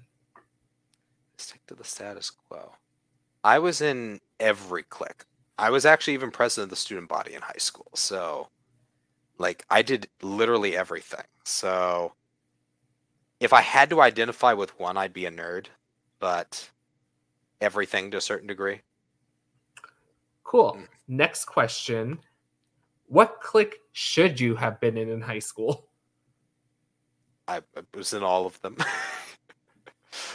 uh, the okay, the people that I hung out with that were my direct friends were nerds, and we did land parties and stuff like that. So I was in the nerd group from that perspective. But I also uh, did football parties and stuff, and I did uh, the drama, uh, the plays, and everything. I don't know how you Yeah. have time to do Yeah. all this, Mr. Marching Band, drama, like football. So football, before I got to, um, while I was still in JV, I was able to march and play football, and then I had to stop doing marching band when I got to varsity football. Um, there was actually a friend of mine, uh, Kindle. He was a running back, and he was he did both. That the band director let him play football, and then at halftime he'd run and get his trumpet, and then run out in his pads.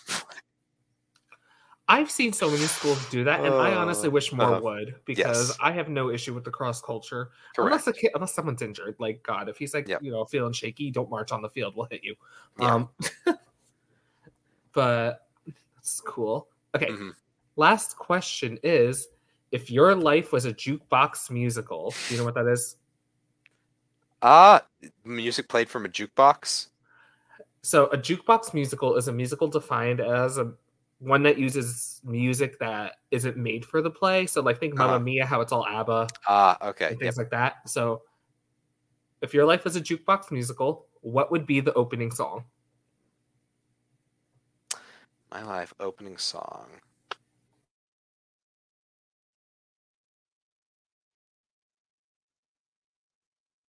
Let's go for broke. The Imperial March. Huh. So you heard it here first, Uh. everyone. Benedict Cumberbatch is going to star in an isekai of Dr. Christopher Russell's life with Baro- Imperial March beginning it. One day I'm actually going to make a playlist Oh. for this podcast and like Mhm. have everyone's songs because Yes. everyone has such different songs and I love it. hmm And most of them are panic picks, but that was not a panic pick. So I job. so if I had to pick one with lyrics, it might be uh, Toto rains down Africa. he could sing that. Yeah. Huh. You know, you're the first person to give like uh, it's just called Africa, right? Yeah. Mhm. Cool. Look at that. And there you go, everyone. That is the end of the rapid fire. Woo! Woo! Good job, guys. Yeah. So, Dr. Christopher Russell over here. Where can people find you if they're trying to hunt you down because you're so cool? Lots of places. So um, let me quickly tell you about this. So this is Divinity's Twilight Rebirth, first book in my epic fantasy, epic steampunk series. Um, like to call it a cross between Lord of the Rings and Star Wars. Lots of epic magic, lots of great characters, lots of uh, dealing with traumatic past, and there's also a little bit of mental illness and depression, and we explore themes like that. But you're also going to get a lot of dragons and fantastical creatures and airships, like from Final Fantasy. Everybody loves the airships.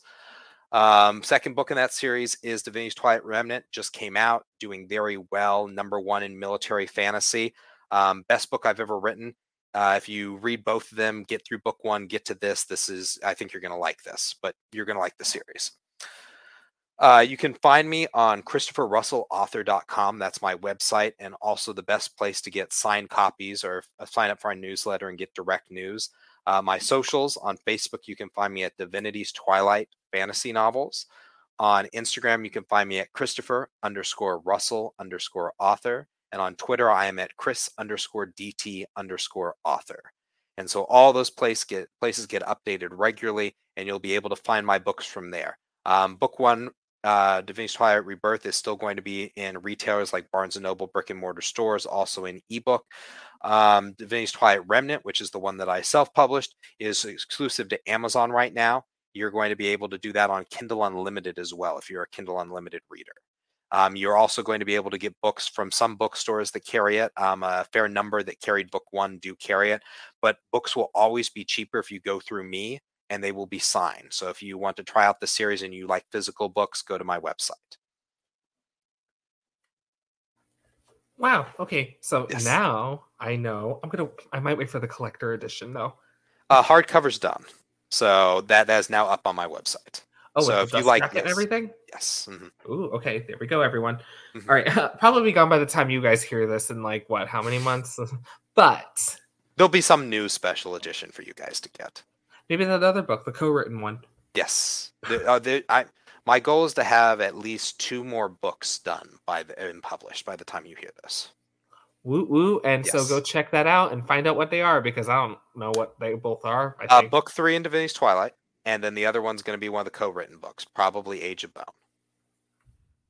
There you go. All right. So again, thank you so much for coming on. We just hit three hours. Woo woo. Breaking barriers. We No, this has been a lot of fun, Danny. Thank you. No problem. And for all you satellites out there, that's what I call the fandom. Uh catch us next orbit and yeah, I don't know. I don't got anything. Oh, and cool play to say. Legend of Dragoon. That was the big takeaway from this. Go do it yes. Do it now. Find out. Find it nefarious ways. I don't care what way you find. Mhm. Play it. Go support a streamer on Twitch or just YouTube it, I guess. I don't know. But different. You have to actually play that one Yep. because the combat's so good. Yes. All right. So uh bye world. Yep. Good night.